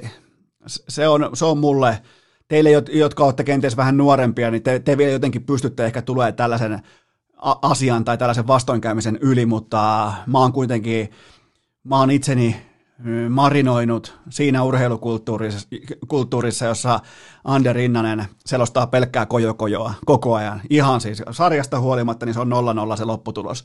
Mutta tämä on ollut, tämä on ollut nyt niinku, oikeastaan niin pienimuotoinen kriisi tämä, että Ander Rinnanen on, siitä on seitsemän maalin pelejä pystynyt selostamaan. Se on, se on paljon jännittävämpää kuin se, että Leeds pelaa kenties koko liikan energisintä jalkapalloa. Seuraava kysymys. Jumalauta Kouvot 4-1 johdossa tokalla halfilla. Muistakaa kuitenkin, että eka puoliaika tai eka jakso Sotkamolle, eli peli on 1-0. Iso peli on 1-0 Sotkamolle, mutta tämä toka jakso on nytten Kouvoille. Kouvoille. Mulla että tänään oli Kouvojen lippis päässä, kun oli juoksemassa. Johtukohan siitä, että kulki hyvin, mutta siis Koplalle on 4-1 nyt tämä toinen puoliaika. Otetaan kuitenkin seuraava kysymys. Vieläkö jatkuu Bayernia vastaan vedon lyöminen? No mulla oli siis tähän nyt tähän perjantain otteluun, mulla oli Salken maali lapulla. Eli siis mä tarvin vain yhden maali. Antakaa mulle yksi maali. Mä en, mä en tarvi kahta, mä en tarvi kolme, mä en tarvi neljä. Antakaa mulle yksi vitu maali. Ja ei. Oli nimittäin pitkät 93 minuuttia katsoa sitä, kun tuo Bayern painaa kahdeksan kaappia. Mutta siis tuolta se näyttää, kun se klikkaa kohilleen. Ja, ja tota, kyllähän siis Bayern on isossa kuvassa. Se on katastrofaalisen loukkaantumissuman päässä. Et se on ainoa uhka ja kaikki muut skenaariot jo, johtaa siihen, että ne voittaa triplan uudestaan. Ne voittaa Bundesliga, ne voittaa Saksan kaupia ja mestarien liigan. Toi on nimittäin niin syvä laadukas, toi on niin hyvin koutsattu, valmistettu, mentaalisesti terävöitetty porukka, että mm, isossa kuvassa mä en näe tuolle pysäyttäjää, mutta nyt kuitenkin Bayernilla on edessään tämä äh, kohtalaisen napakka viikko torstai-iltana Supercupissa äh, Sevilla, ja Sevilla on muuten siihen puolentoista maalin alta vastaan ja, ja sitten sunnuntaina Hoffenheim vieraissa, joka on sekin siis kahden maalin alakoira, joten mä näen silti vielä aihioita, jos me päässään lyömään tätä vastustajan maalia, me päässään lyömään sitä, että myös vastustaja saa jonkinnäköisen merkinnän sinne tilastoihin itselleen, mutta mutta tota, ja se, se, se, se, se, tulee varmaan olemaan myös se, mitä mä tunnen näistä hakemaan, että toi Bayernin hurlumhei jalkapallotyyppinen mm, hassuttelu nopeuden kanssa, no, nopeusfiksaation kanssa vähän äh, kikkailu. Mä luulen, että se tulee myös maksamaan jonkin verran hintaa, että ne matsit ei päätykään 8 vaan ne päättyy vaikka 5-2 tai vastaavaa, mutta kyllä toi meininki on, se on, se on, se on huumaavaa ja jos pitää sanoa, että onko, en, en kyllä sano vielä mitään niin sen tarkemmin tähän syksyyn, mutta kuitenkin aion etsiä aiheita, jossa myös Bayernille tullaan tekemään maaleja, koska to, toi niin kuin kaahaaminen ei vaan voi johtaa mihinkään muuhunkaan vaihtoehtoon, koska kaikki vastustajat ei ole Kylian Mbappé, joka ei saa mistään sisään Manuel Neuerille. Seuraava kysymys. Mikä on yhteenvetosi viikonlopun UFC-illasta? No siinä oli tämä ehkä vähän y- ylihypätetty ja ylimainostettu Covington vastaan Woodley, ja Woodleyhan nyt lähti sitten äh, kirkuen ja itkien ulos häkistä, ja toivottavasti hän ei tule enää koskaan takaisin kuivin, nössöin, pelkurimaisin mestari, mitä UFCssä on ikinä ollut. Toivottavasti päätti uransa tohon äh, kirkumiseen ja rääkymiseen. Toivottavasti se loppui nyt tohon ja kyllähän toi Covingtonin Trump-mouho, äh, siinä on sitä, se, se, se täytyy sanoa, että siinä on sitä jotain alkukantaisuutta, mitä on siis niin kuin, tahattoman komedian hengessä on ihan hauskaa katella ja se oli vielä hauska, kun se uhosi sitä, että, että tämä, niin kuin, tämä hakkaus, tämä hakkaus niin kuin esitys ei ollut vielä mitään, että tämä beatdown oli vielä vähän nöyrää meininkiä, että oottakaa, kun tulee vaalit. Ja muistaakseni sanon vielä vaalipäivän väärin, se taisi sanoa toinen päivä marraskuuta, no oli miten oli, niin se tota, ilmoitti, että se miten Trump tulee hakkaamaan Bidenin, Sleepy Joein, niin se vasta onkin sitten karmeita, se droppasi mikrofoni, heitti kuulokkeet pois päästä ja lähti kävelemään väärään suuntaan, se oli helvetin nolo, koska silloin kun sä droppaat mikrofonin, niin sun pitää tietää, että missä on exit. Sä et voi kävellä vaan äh, ovelle, sen jälkeen alkaa vaikka kolisuttaa sitä ovea, että voi vittu mä en pääse pois täältä, ja sitten nöyrin mielin opasteiden mukaisesti pois toisesta suunnasta, kun kamerat koko ajan kuvaa sua. Joten se ei todellakaan mennyt nappi. Nyt muuten kouvot, kouvot kun siis kopla löi läpi. Joten tota... Ja sitten se, mikä se toinen, mä en vielä ota kantaa siihen, mutta se tota, mikä se äijän nimi oli, joka nyt tekee tosi kovaa nousua, joka tyrmäsi ekalla lyönnillä. No se täytyy käydä läpi joskus myöhemmin, mutta Shimaev, no oli mikä oli, mutta tota, jumalauta, ohi heitolla, kopla, kopla murskaa, ohi heitolla, ei voi sotkamo sulaa. Nyt on muuten just jännittävät vaiheet, koska tässä aikaa tulee kohta, mä siirrän nämä teidän pesiskysymykset, mä siirrän tonne ihan hännille, katsotaan, ehtiikö matsi mennä mihin saakka. Siirretään toi vaikka toho. Nyt, on, nyt niin kuin mennään aivan lennosta. Mä siirsin tästä välistä yhden pesis, pesiskysymyksen ihan tonne hännille. Peli on tällä hetkellä 5-1 Koplalle toisella halfilla. Iso peli on Sotkamolle 1-0. Jäi meneekö jatko, jatko reijille? En tiedä. Seuraava kysymys. Voitko selittää, miten ihmeen kaupalla Kalle Rovanperä saa korvansa lippalakin reunan alle, vaikka hänellä on samaan aikaan kasvonaamion narut korvien takana? No, kyllähän tämä niinku ainutkertaisen talentin määritelmä se alkaa hahmottua. Että toi vaatii ihan erilaisen eläimensä, että pystyy suorittamaan noin kaksi asiaa, mitkä pitäisi vähän niin kuin olla kaksi plusmerkkistä magneettia, että ne työntää toisiaan poispäin, mutta se pystyy tuohon, että korvia vedetään sekä niin kuin poispäin, että myös niin kuin ängetään lippalakin reunan alle, mutta täytyy kyllä sanoa, noin rallilähetykset ää, 2020 nykypäivässä, niin se on kuin hidastettua lumilautailua. Se on ihan helvetin kauniin näköistä, kun ne vetää sellaisen hyvällä flowlla, soratiellä, tosi kaunis esteettinen laji. Ei vaan siis kiinnosta pätkääkään, että se vikahan on siis pikemminkin mussa, mutta esteettisesti todella todella kaunis laji. Seuraava kysymys. Mitä tunnetta koit kovana pyöräilymiehenä Tour de Francein kaikkien aikojen ratkaisuvedosta? Entä minkä arvosanan annat itsellesi tämän hienon kilpailun seurannasta? Öö, mä en ensinnäkään ymmärrä sitä, kun on kuitenkin stäkätty siihen samalle linjastolle, on stäkätty maailman parhaita pyöräilijöitä, niin miten 36 kilometrin matkasta voi syntyä mitään eroa yhtään mihinkään suuntaan. Se on se kohta, mitä mä en käsitä. Mutta siis Tadei öö, Poka, Bokakar, kyllä, Tadei Pokakar, se kuulostaa ihan joltain koripalloilijalta, joka pelaa Sacramento Kingsin farmissa, mutta, mutta tota, ol, ol, siis täytyy sanoa, että jos pystyy tuommoisen irtioton riipasemaan sieltä ja tekee tällaisen shokki kaikkien ohitustyyppisen koulutuksen siihen ja sen jälkeen sitten vaellaan kohti Champs-Élysées, niin, niin ei voi kuin hattuun nostaa, mutta mun oma suoritus, joka on siis kenties jopa yhtä tärkeä kuin tämä itse kilpailun kulku, niin eh, mun mielestä vasta nämä niin kuin ensimmäiset kuusi etappia on arviointikelpoisia. Niistä mä annan itselleni kahdeksan plus, mutta lopuista, lopuista sitten 16 etapista, niin mä, mä en mielelläni puhu yhtään mitään. Mä, mä kieltäydyn kommentoimasta etappeja, jotka ei ole vielä arviointikelpoisia. Seuraava kysymys. Oi herra Jumala. Seurasin viikonloppuna maastopyöräilyä eikä yksikään kilpailijoista tehnyt käsistään jousia. Voiko Antti Ranta tulla joskus itse kertomaan, miten ne jouset tehdään? No siis urheilukästin käsijousi tutkimuslaitos on jo asian päällä. Ja tämä vaatii ehdottomasti sen, että Antti Ranta tulee. Anna, jos kuuntelet tätä kohtaa, niin sut on haastettu.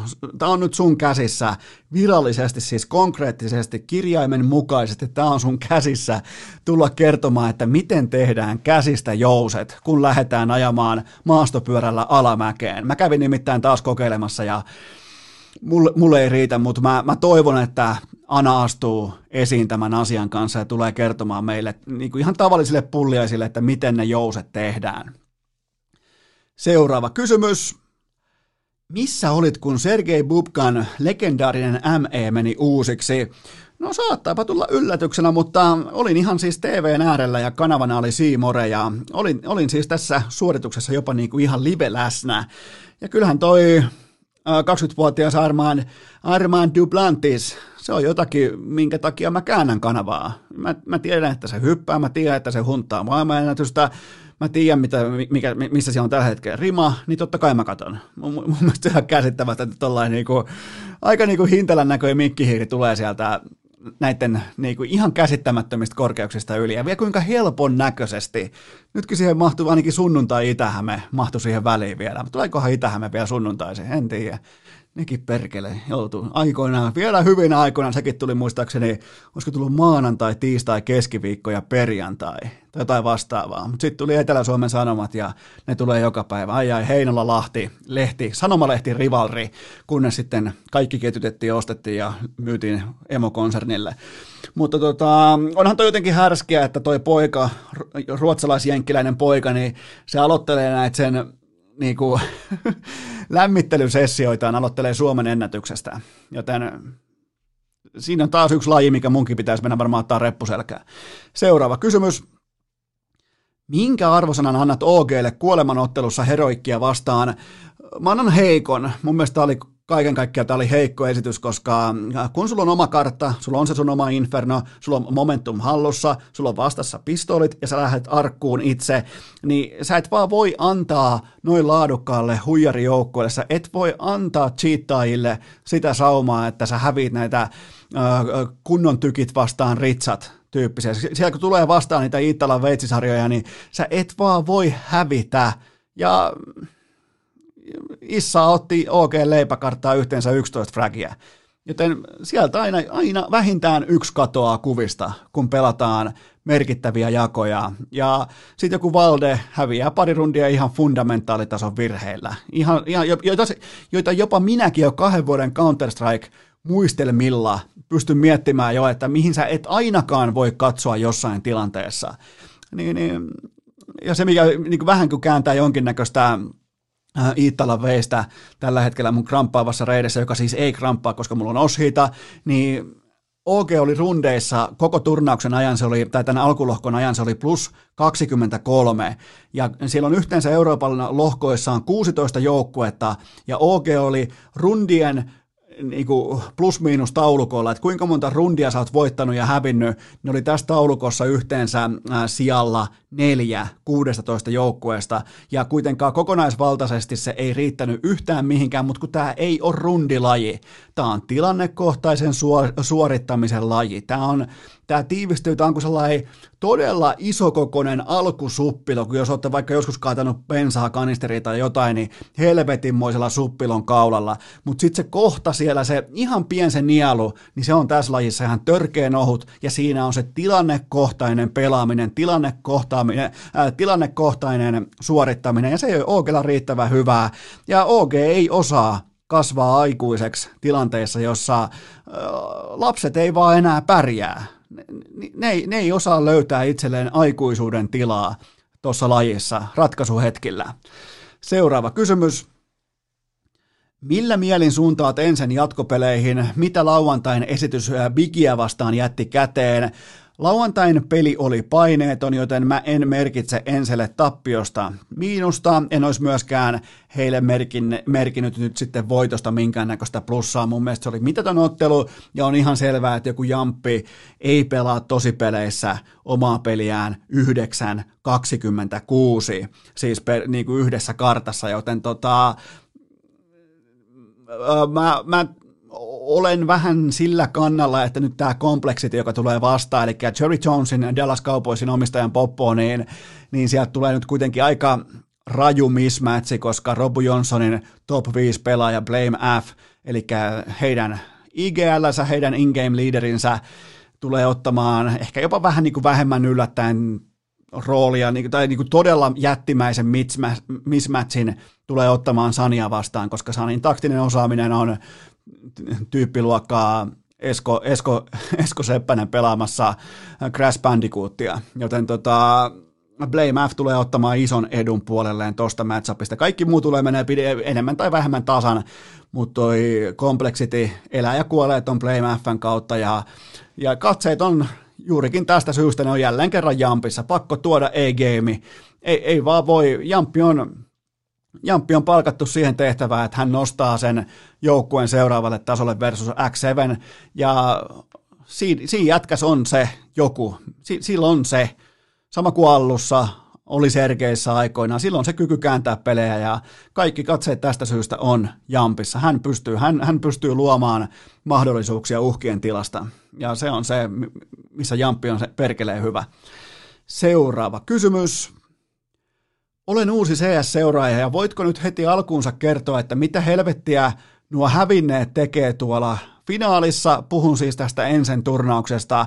Okei, eli joku uusi CS-seuraaja näköjään on nyt sitten päässyt tutustumaan niin sanottuun äh, häviäjien kaavioon, eli tämä otti mullakin ihan jo ottaa oikeastaan vieläkin jonkinnäköistä aikaa tai vähintäänkin hintaa, että mä tähän totun, mutta siis on erikseen voittajien kaavio ylhäällä ja hävineiden kaavio alhaalla, ja tämä farsi täydentyy sitten finaalin kompensaatioon, joka on ihan täysi vitsi, eli voittajien kaavio aloittaa yhden kartan johtoasemasta, mikä siis halveraa ihan kaikkea kilpaurheilua. Tehkää nyt Herran Jumala, kun te haluatte puhua itsestänne ammattiurheiluna, tehkää selkeä kaavio. Älkää laittako faneja arpomaan, että no mistä mennään mihin ja mi- Tappiosta ulos, voitolla sisään. Onpa vaikeeta. Ei tää, tää ei ole jumalauta vaikeeta piirtää kaaviota 2020. Ja No, jos pitää lähteä oikeasti etsimään nyt sitten, ettei olisi vaikka huonosta päivästä kiinni tai ei joutuisi kerrasta ulos, niin pöllikää vaikka NBAsta se malli, missä paremmin sijoittuneen pitää voittaa yksi ottelu, kun taas sitten sen heikommin sijoittuneen, sen pitää voittaa kaksi peliä, jotta se pääsee siitä otteluparista jatkoon. Eli jos on vaikka ykkösijoitettu Navi, niin, ja sille tulee vastaan vaikka Ense, niin Navin pitää voittaa Ense kerran, ja se menee jatkoon. Kun taas Ensen pitää voittaa kahdesti tämä sama ottelupari, eli voittaa kaksi kertaa putkeen, ja sitten Ense menee jatkoon. Ei ole vaikea toteuttaa, ei tuo minkäännäköistä lisästressiä tai painetta yhtään kellekään, mutta älkää vittu mitään häviäjien kaavioita pitäkö elossa. Kun pitäisi kuitenkin niinku puhua palkintorahoista pitäisi puhua voittamisesta ja pitäisi puhua konfetista, joka lentää ilmaan ja pokaaleista ja palkinnoista. Siellä on vittu häviäjien kaavio ja finaalit best of five alkaa 1-0 johtoasemista. Come on! Ja itse asiassa mä jopa, mä jopa tota, niin siis tällä saisi blokattua vielä sen, että kun mennään sinne päätyyn saakka, niin häviäjät ei juhli mestaruuksia. Siis miettikää, miten irvokas tilanne se on, että häviäjät tulee finaaliin ja pystyy jollain ihmeen kaupalla vielä voittaa sen. Joten tota, tämä mun, mun malli, jonka mä nyt ilmaiseksi tässä, en muuten anna ilmaiseksi, mun laskutus Valvelle on vaikka 238 000 euroa plus alvi, kiitos. Mutta tota, tämä blokkaisi sen, että häviäjät ei nostele pokaaleita. Ja, ja tässä kysyjä on ihan täsmälleen oikeassa. Seuraava kysymys. Aloin seurata CS pelkästään Ense vastaan Aleksi B-tarinan johdosta ja nyt sain kuulla, että tämä vihanpito on ohi. Luovutaanko suoraan vai onko lajissa jotakin muutakin seurattavaa? on siis aivan selvää, että tämä laji itsessään tarvitsee jotakin selkeää, pysyvää ja konkreettista. Ja tämä on osittain hakusessa jopa itsellänikin, koska kyllähän tämä Ense vastaan Aleksi B-keissi on jo arkun puolella. Totta kai se on hauska aihe, siitä saa hauskoja kaskuja ja hauskoja noterauksia, mutta öö, no jos ei tämä niinku top tier, tämä maailman huippuala sisältämään rivalreja tai oikeeta siitä, että mä, mä, mä, mä tykkään sitä, kun urheilijat ei tykkää toisistaan. Mä, mä, mä, jotenkin mä sytyn sellaiseen tilanteeseen, missä ollaan oikeasti napit vastakkain, ja sen tarjos meille Aleksi B vastaan Ense. Mutta jos ei tämä top tier tule sisältämään tällaisia tarinoita, niin mä alan kuulkaa, mä käännän mun katseet Setä Tammukan ja Noosen eeppiseen CS-mittelöön. Joskus aikoinaan mä kuvittelin, että mun hyvä ystävä Noose, että se ei löydä enää lisää lajeja, missä voisi hävitä vedonlyönnissä, mutta olinpa, olinpa muuten taas kerran väärässä, koska nyt se lyö vetoa oman CS-pelaamisensa puolesta ja raporttien mukaan ei muuten hyvin käy, joten Setä Tammukka on siellä Fragipörssin kärki, kun taas meidän sympaattinen pikkunouse painelee sieltä, kuulkaa sieltä Jumala, kun se tulee sieltä. Todennäköisesti länkkärit käsissä ja mitä toi soi, Topi Keat vai mikä tämä on, Beer for my horses soi taustalla ja se ampuu ilmaa, kun se sieltä tulee pitkin infernoa, mutta tota, sellainen, siinähän se alkoi olemaankin olemaankin jonkinnäköinen CS-katsaus. Mä yritän nyt slow rollata, yritän vähän pelata samalla aikaa, koska nyt on Selvästikin on Sotkamon aika lisä täällä telkkarissa. Piiponniemi kävelee kohti syöttörinkiä. Mitä tapahtuu, mitä tekee syöttötuomari. Syöttötuomari näyttää Näyttääkö vähän Patrick Laineelta? Oli muuten kova toi Komulainen, eli Faija Komulainen, pojitteli tuomaria hienosti, että ja sanoi muuten, että nyt kiekat alas. Ei ollut kummikuuntelija, silloin pitäisi sanoa, että sykkeet alas, että sinä teet virheen, älä, älä liputa meille keltaista korttia, että sun virheen kautta päädyttiin, että nyt kiekat alas. Siinä oli oikein kunnon sellainen isällinen, tuotiin se 12 SM-kullan kulli siihen pöytään ja kerrottiin tuomari, että hei sä oot vaan tuomari. Peli on 7-1. Peli on Herra Jumala 7 yksellä supervuoro parissa. Pitäisikö toi ottaa oikein niin kuin, mitähän mä keksisin teille tähän kylkeen. Mä voin tässä samalla, eihän ketään kiinnosta muutenkaan nämä urheilukästi loppusegmentit, niin tota, on mulla vielä pari kysymystäkin. Otetaan seuraava kysymys.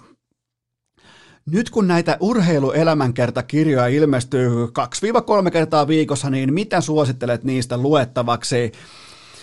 No, miten se nyt kauniisti sanoisi? Mä, mä en arvosta sitä elämäkertaa, kirjallisuuden muotoa, missä yritetään vähän niin kuin edellisillan baarikuiteista pohtia, että mitä hän tuli tehtyä. Tällaiset niin kuin viinan huuruset, säälikää nyt minua, minä montutin viinaan kaikki rahat, meni talot, autot, kaikki, niin e, ei, kun niitä ni, ni tulee niin kuin liukuhihna tuotantotyönä tällä hetkellä tuutista ulos siellä on siis, alkaa kohtoleen vähemmän urheilijoita, joilla ei ole elämänkertakirjaa. Joten tota, tämä on, tää on ihan selvä tyylisuuntaus, että nyt kasaillaan tällaisia baarikuitteja, kun minä aikoinaan jossain Lahen divan jälkeen, yritin miettiä niistä kuiteista, että oliko siellä kivaa vai ei niin nyt nämä tekee kirjoja ja miettii, että olikohan ura hyvä vai ei, olinkohan kunniakas vai en, niin tota, jättäkää enemmän kirjoittamatta. Nämä, on tällaista, niin kuin, nämä kirjat vaikuttaisi olevan joko lapsellista rehvastelua, että on tiedätkö, äijien kanssa, tai sitten sellaista ää, sikioasentoon käpertyvää anteeksi pyytelyä. Niin, niin, jättäkää kirjoittamatta enemmän, jos tämä taso on tätä. Seuraava kysymys. Ai nyt on pakko pelata yksi, nyt on pakko, suorastaan pakko pelata yksi pesäpallokortti pöytään, vaikka ei tekisi mieli, nimittäin nyt ollaan supervuoroparissa mun kolmosnäytöllä, mutta tämä kysymys on hyvä, tämä on yleismaailmallinen. Voitko kääntää pesäpallosta jääkiekoksi sen, että, se, että 17-vuotias veskari sulaa samoissa playereissa sekä 9-1 että 5-0 johtoasemista Voiko tästä tulla koko uran mittaisia seuraamuksia? Kysyjä siis viittaa tietenkin Jymyn lukkariin Aapo Komulaiseen. Ja puhutaanpa siitä nyt ihan vakavissaan hetki, koska mä en sinänsä pesäpalloa ymmärrä, mä en tiedä kukaan Aapo Komulainen, mutta onhan hänet heitetty, ja nyt jos vielä käännettäisiin jääkiekoksi, että tämä Aapo Komulaisen ammatti ihan oikeasti kiinnostaisi ketään muita kuin kainuulaisia, niin onhan toi ihan hirveä paikka siitä syystä, että Sä oot se 17-vuotias veskari, pelataan vaikka SM Liigan, sanotaan vaikka finaaleita, ja sun pakkipari, sun ykköspakkipari, eikä tässä tapauksessa takakopparit, ne päästään vastustajaa läpi ajoa koko ajan, pitkin jatkoaikaa, kolmannes erässä, mun mielestä toi on ihan järkyttävän hirvittävä tilanne siis. Tossahan, tossahan on erittäinkin noteerattavia seuraamuksia. Jos yhtäkkiä takakenttä toteaa, että eipäs muuten otetakaan enää koppeja, että et ei, ei meitä oikein nyt tämä tää juttu. Et sama kuin pakkipari päättää lätkässä, että no katsotaan vähän, miten tuo 17-vuotias veskari pärjää, että kestääkö kovaa paikkaa. Ja tokihan tässä pitää niinku ymmärtää paikallisen ja valtakunnallisen urheilun ero, että, että pesäpallossa sä voit loistaa tai sulaa ja silti sä olet päivän päättyessä niin kunniakasta kuin se onkin, mutta sä oot vain pesäpalloilija, kun taas jääkiekkoilijat on ne on valitettavasti ne on jotain suurempaa, ne on jotain urheilua suurempaa tässä maassa, ja tämä on siis kaikella rakkaudella sanottu, sanottuna mahtavia pesäpalloilijoita kohtaa. Tota, mutta tärkeintä varmaan tämän 17-vuotiaan lätkäveskarin osalta olisi se, että hän itse tietää sataprosenttisesti olevansa yhteisössään tuettu, jopa rakastettu, koska sen kautta voi syntyä vaan sellainen henkinen selkänoja, jonka kautta tullaan tällaisista eeppisistä sulamisista läpi. Ja nyt sulamisista puheen ollen täällä onkin, nyt on muuten jymy kolmospesä, nyt on nimittäin pakko kohta lopettaa tämä jakso, on pakko lähteä Kopen kanssa pihalle ja vähän ravistelemaan jalkoja, kun on kuitenkin aika kova, niin kuin ihan huippurheilija. Mä, mä, oon, mä oon tästä eteenpäin, mä oon tämän viikon huippurheilija, mä otan sellaisen statementin, mutta mulla on muuten pesäpallosta myös kepeämpiä vierasuutisia, koska eli pyysin siis viime viikolla nyt Sotkamo laittaa supervuoroon juoksu. Mitä tämä tarkoittaa? Tuleeko tämä, että jumalauta, tuo pallo menee, nyt se kaljupäinen häkliin vai hakliin. Mihin toi pallo menee? Tämä pysyy edes Kouvolan rajojen sisällä. Jumalauta, koko Kymenlaakso, kunnari! Koko Kymenlaakso juoksee ympyrää. Ja Sotkamon, onko toi Korhonen? No onhan se Roope Korhonen, niin. No nyt, kun, nyt on muuten kaikkien aikojen aasinsilta, koska eikö toi ole Korhonen? Näyttää kyllä vähän Kari Hakkaraiselta, mutta tuskin se nyt enää. Onhan toi nyt Roope Korhonen, jokeripaita päällä ja näyttää kotiyleisö, että satte fuck up, että täältä tullaan 19 SM-kullan vai 19 SM-mitalin kokemuksella lyhyä tuosta Meneepä muuten seksikkäästi tuosta aitojen välistä. Tervetuloa vaan live-lähetykseen. Nyt käytetään, että mitä mä näen mun silmien edessä, niin, niin tällä urheiluselosta ja mä olisin, eli en kauhean hyvä, mutta mäkin voisin kyllä periaatteessa Anssi Ritarin ton Batman, Batman, mikä siinä oli siinä ekas finaalissa, kun mulla on sen nimittäin klipattuna talteen ihan varmuuden vuoksi Anssi Ritarin Batman-laulu, mutta niin, Sotkamo voitti nyt sitten ilmeisesti tämän pelin, ne johtaa nimittäin 4-0 supervuoropari, eli sehän on yhtä kuin käsitelty. Niillä on yksi palotaulu. Voi todeta, mä totean, että mentiin kolmanteen otteluun. Hyvä. Virallisesti, tämä on virallinen tieto nyt tässä kohdin, vaikka tulla vielä Roope Korhonen kolmospesällä, niin virallinen tieto, vittu jos ko, herra Jumala, jos Aapo Komulainen sulaa nyt tämän jälkeen, kun mä sanon tämän, mutta on nyt varma tieto, että mentiin hiukkaan, mentiin kolmanteen Superpesiksen finaaliin, koska eihän kukaan voi ikinä sulaa supervuoroa 4-0 johtoasemasta. Niin, niin tota, Mulla on myös tällaisia, niin kuin, kuten tuli sanottua, mulla on kepeämpiä vierasuutisia, eli mä kysyin siis viime viikon, en nyt muista minä päivänä, mutta sille, että se oli kohteliasta ja asiallista kysyä kuitenkin niin kuin pelien tauottua, mä kysyin Roope Häntäluu Korhosta, että haluatko tulla urheilukästiin vieraksi, että tiedät, että on iso NHL-fani ja maailmanluokan maasta vetäjä, että sitä olisi voinut puheenpartta löytyäkin, niin lähetin siis ihan hänen sinne Sotkamon jymyn, siellä on ihan kotisivuilla, että tänne voi lähettää viestiä, niin lähetin viestiin sinne, niin se oli perjantai-ilta joskus sitten yhdeksältä, kun Korhonen kuittaa niin kuin kolmen päivän päästä, että no enpähän muuten nähnyt tuota viestiä, mutta oisinpa kyllä varmastikana tullut, että, että tuota, ei kyllä tullut nähtyä tuota sähköpostia. Mä en, mä, no joo, joo, ja siis niin kuin, se on ihan fine, mutta tämä oli, Sieltä tuli kuitenkin vastaus piskuisen urheilukästin kyselyyn, että haluatko tulla vieraaksi, että oltaisiin voitu käydä läpi vaikka tätä hänteluu historiaa. Ja, ja tota, näköjään ei tullut puhumaan puhetta, mutta näköjään kävelee kävelyä, kun lyö kunnarin, neljän juoksun kunnarin tokassa finaalissa. Just äsken mun silmien edessä Roope Koronen löi pallon tonne melkein koko Kymenlaaksosta ulos, joten tota, se oli siis Roope Korhonen, jota ajattelin tuoda teille, koska mä en tiedä ketään muuta kuin Juha Puhtimäen, mä tiedän Konstat, niistäkään en yhtään sukunimeä, mä tiedän äh, Kyrpä Korpelan ja mä tiedän Roope Korhosen, joten se, se suppilo tai se, äh, se niinku kavalkadi, ei ole mitenkään niin ihan mykistävän leveä tässä kohdin urheilukästin niin kuin tuotantoteknisessä suorituksessa, joten Roope Korhonen oli lähellä, että olisi tullut, mutta mutta tota, vastasi kuitenkin kolme päivää myös. Nyt se periaatteessa voisi tulla, mä en tiedä milloin viimeinen finaali pelataan, olisiko ensi viikon lauantaina jopa, en kyllä, mikä vittu siihen, tämä on muuten hyvä aihe, ja te muuten kysyitte tätä, niin, niin tota, mikä helvetti siinä on? Kertokaa mulle. Pronssiottelut, pronssiottelut, joita mä en edes tiennyt, että niitä pelataan, ne pelataan paras kolmesta. Finaalit pelataan paras kolmesta, naisten finaalit pelataan paras viidestä.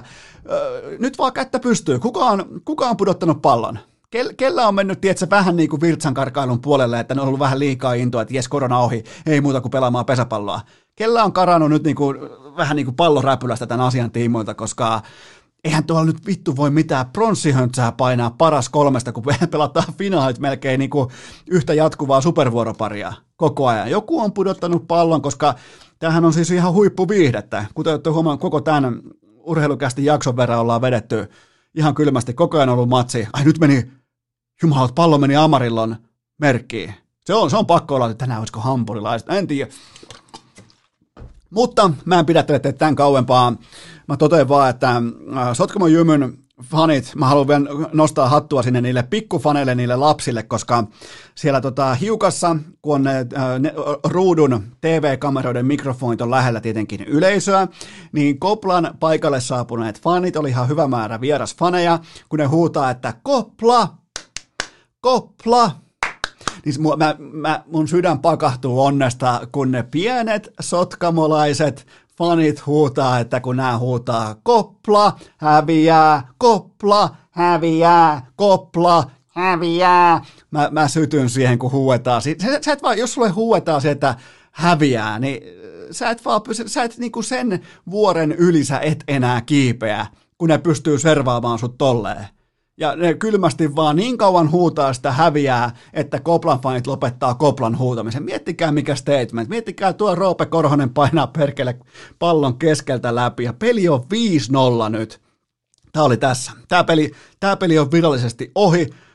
Kopla on lyöty, finaalisarja on 1-1 ja me tehdään sellainen juttu, että tiistai-iltana jatkuu.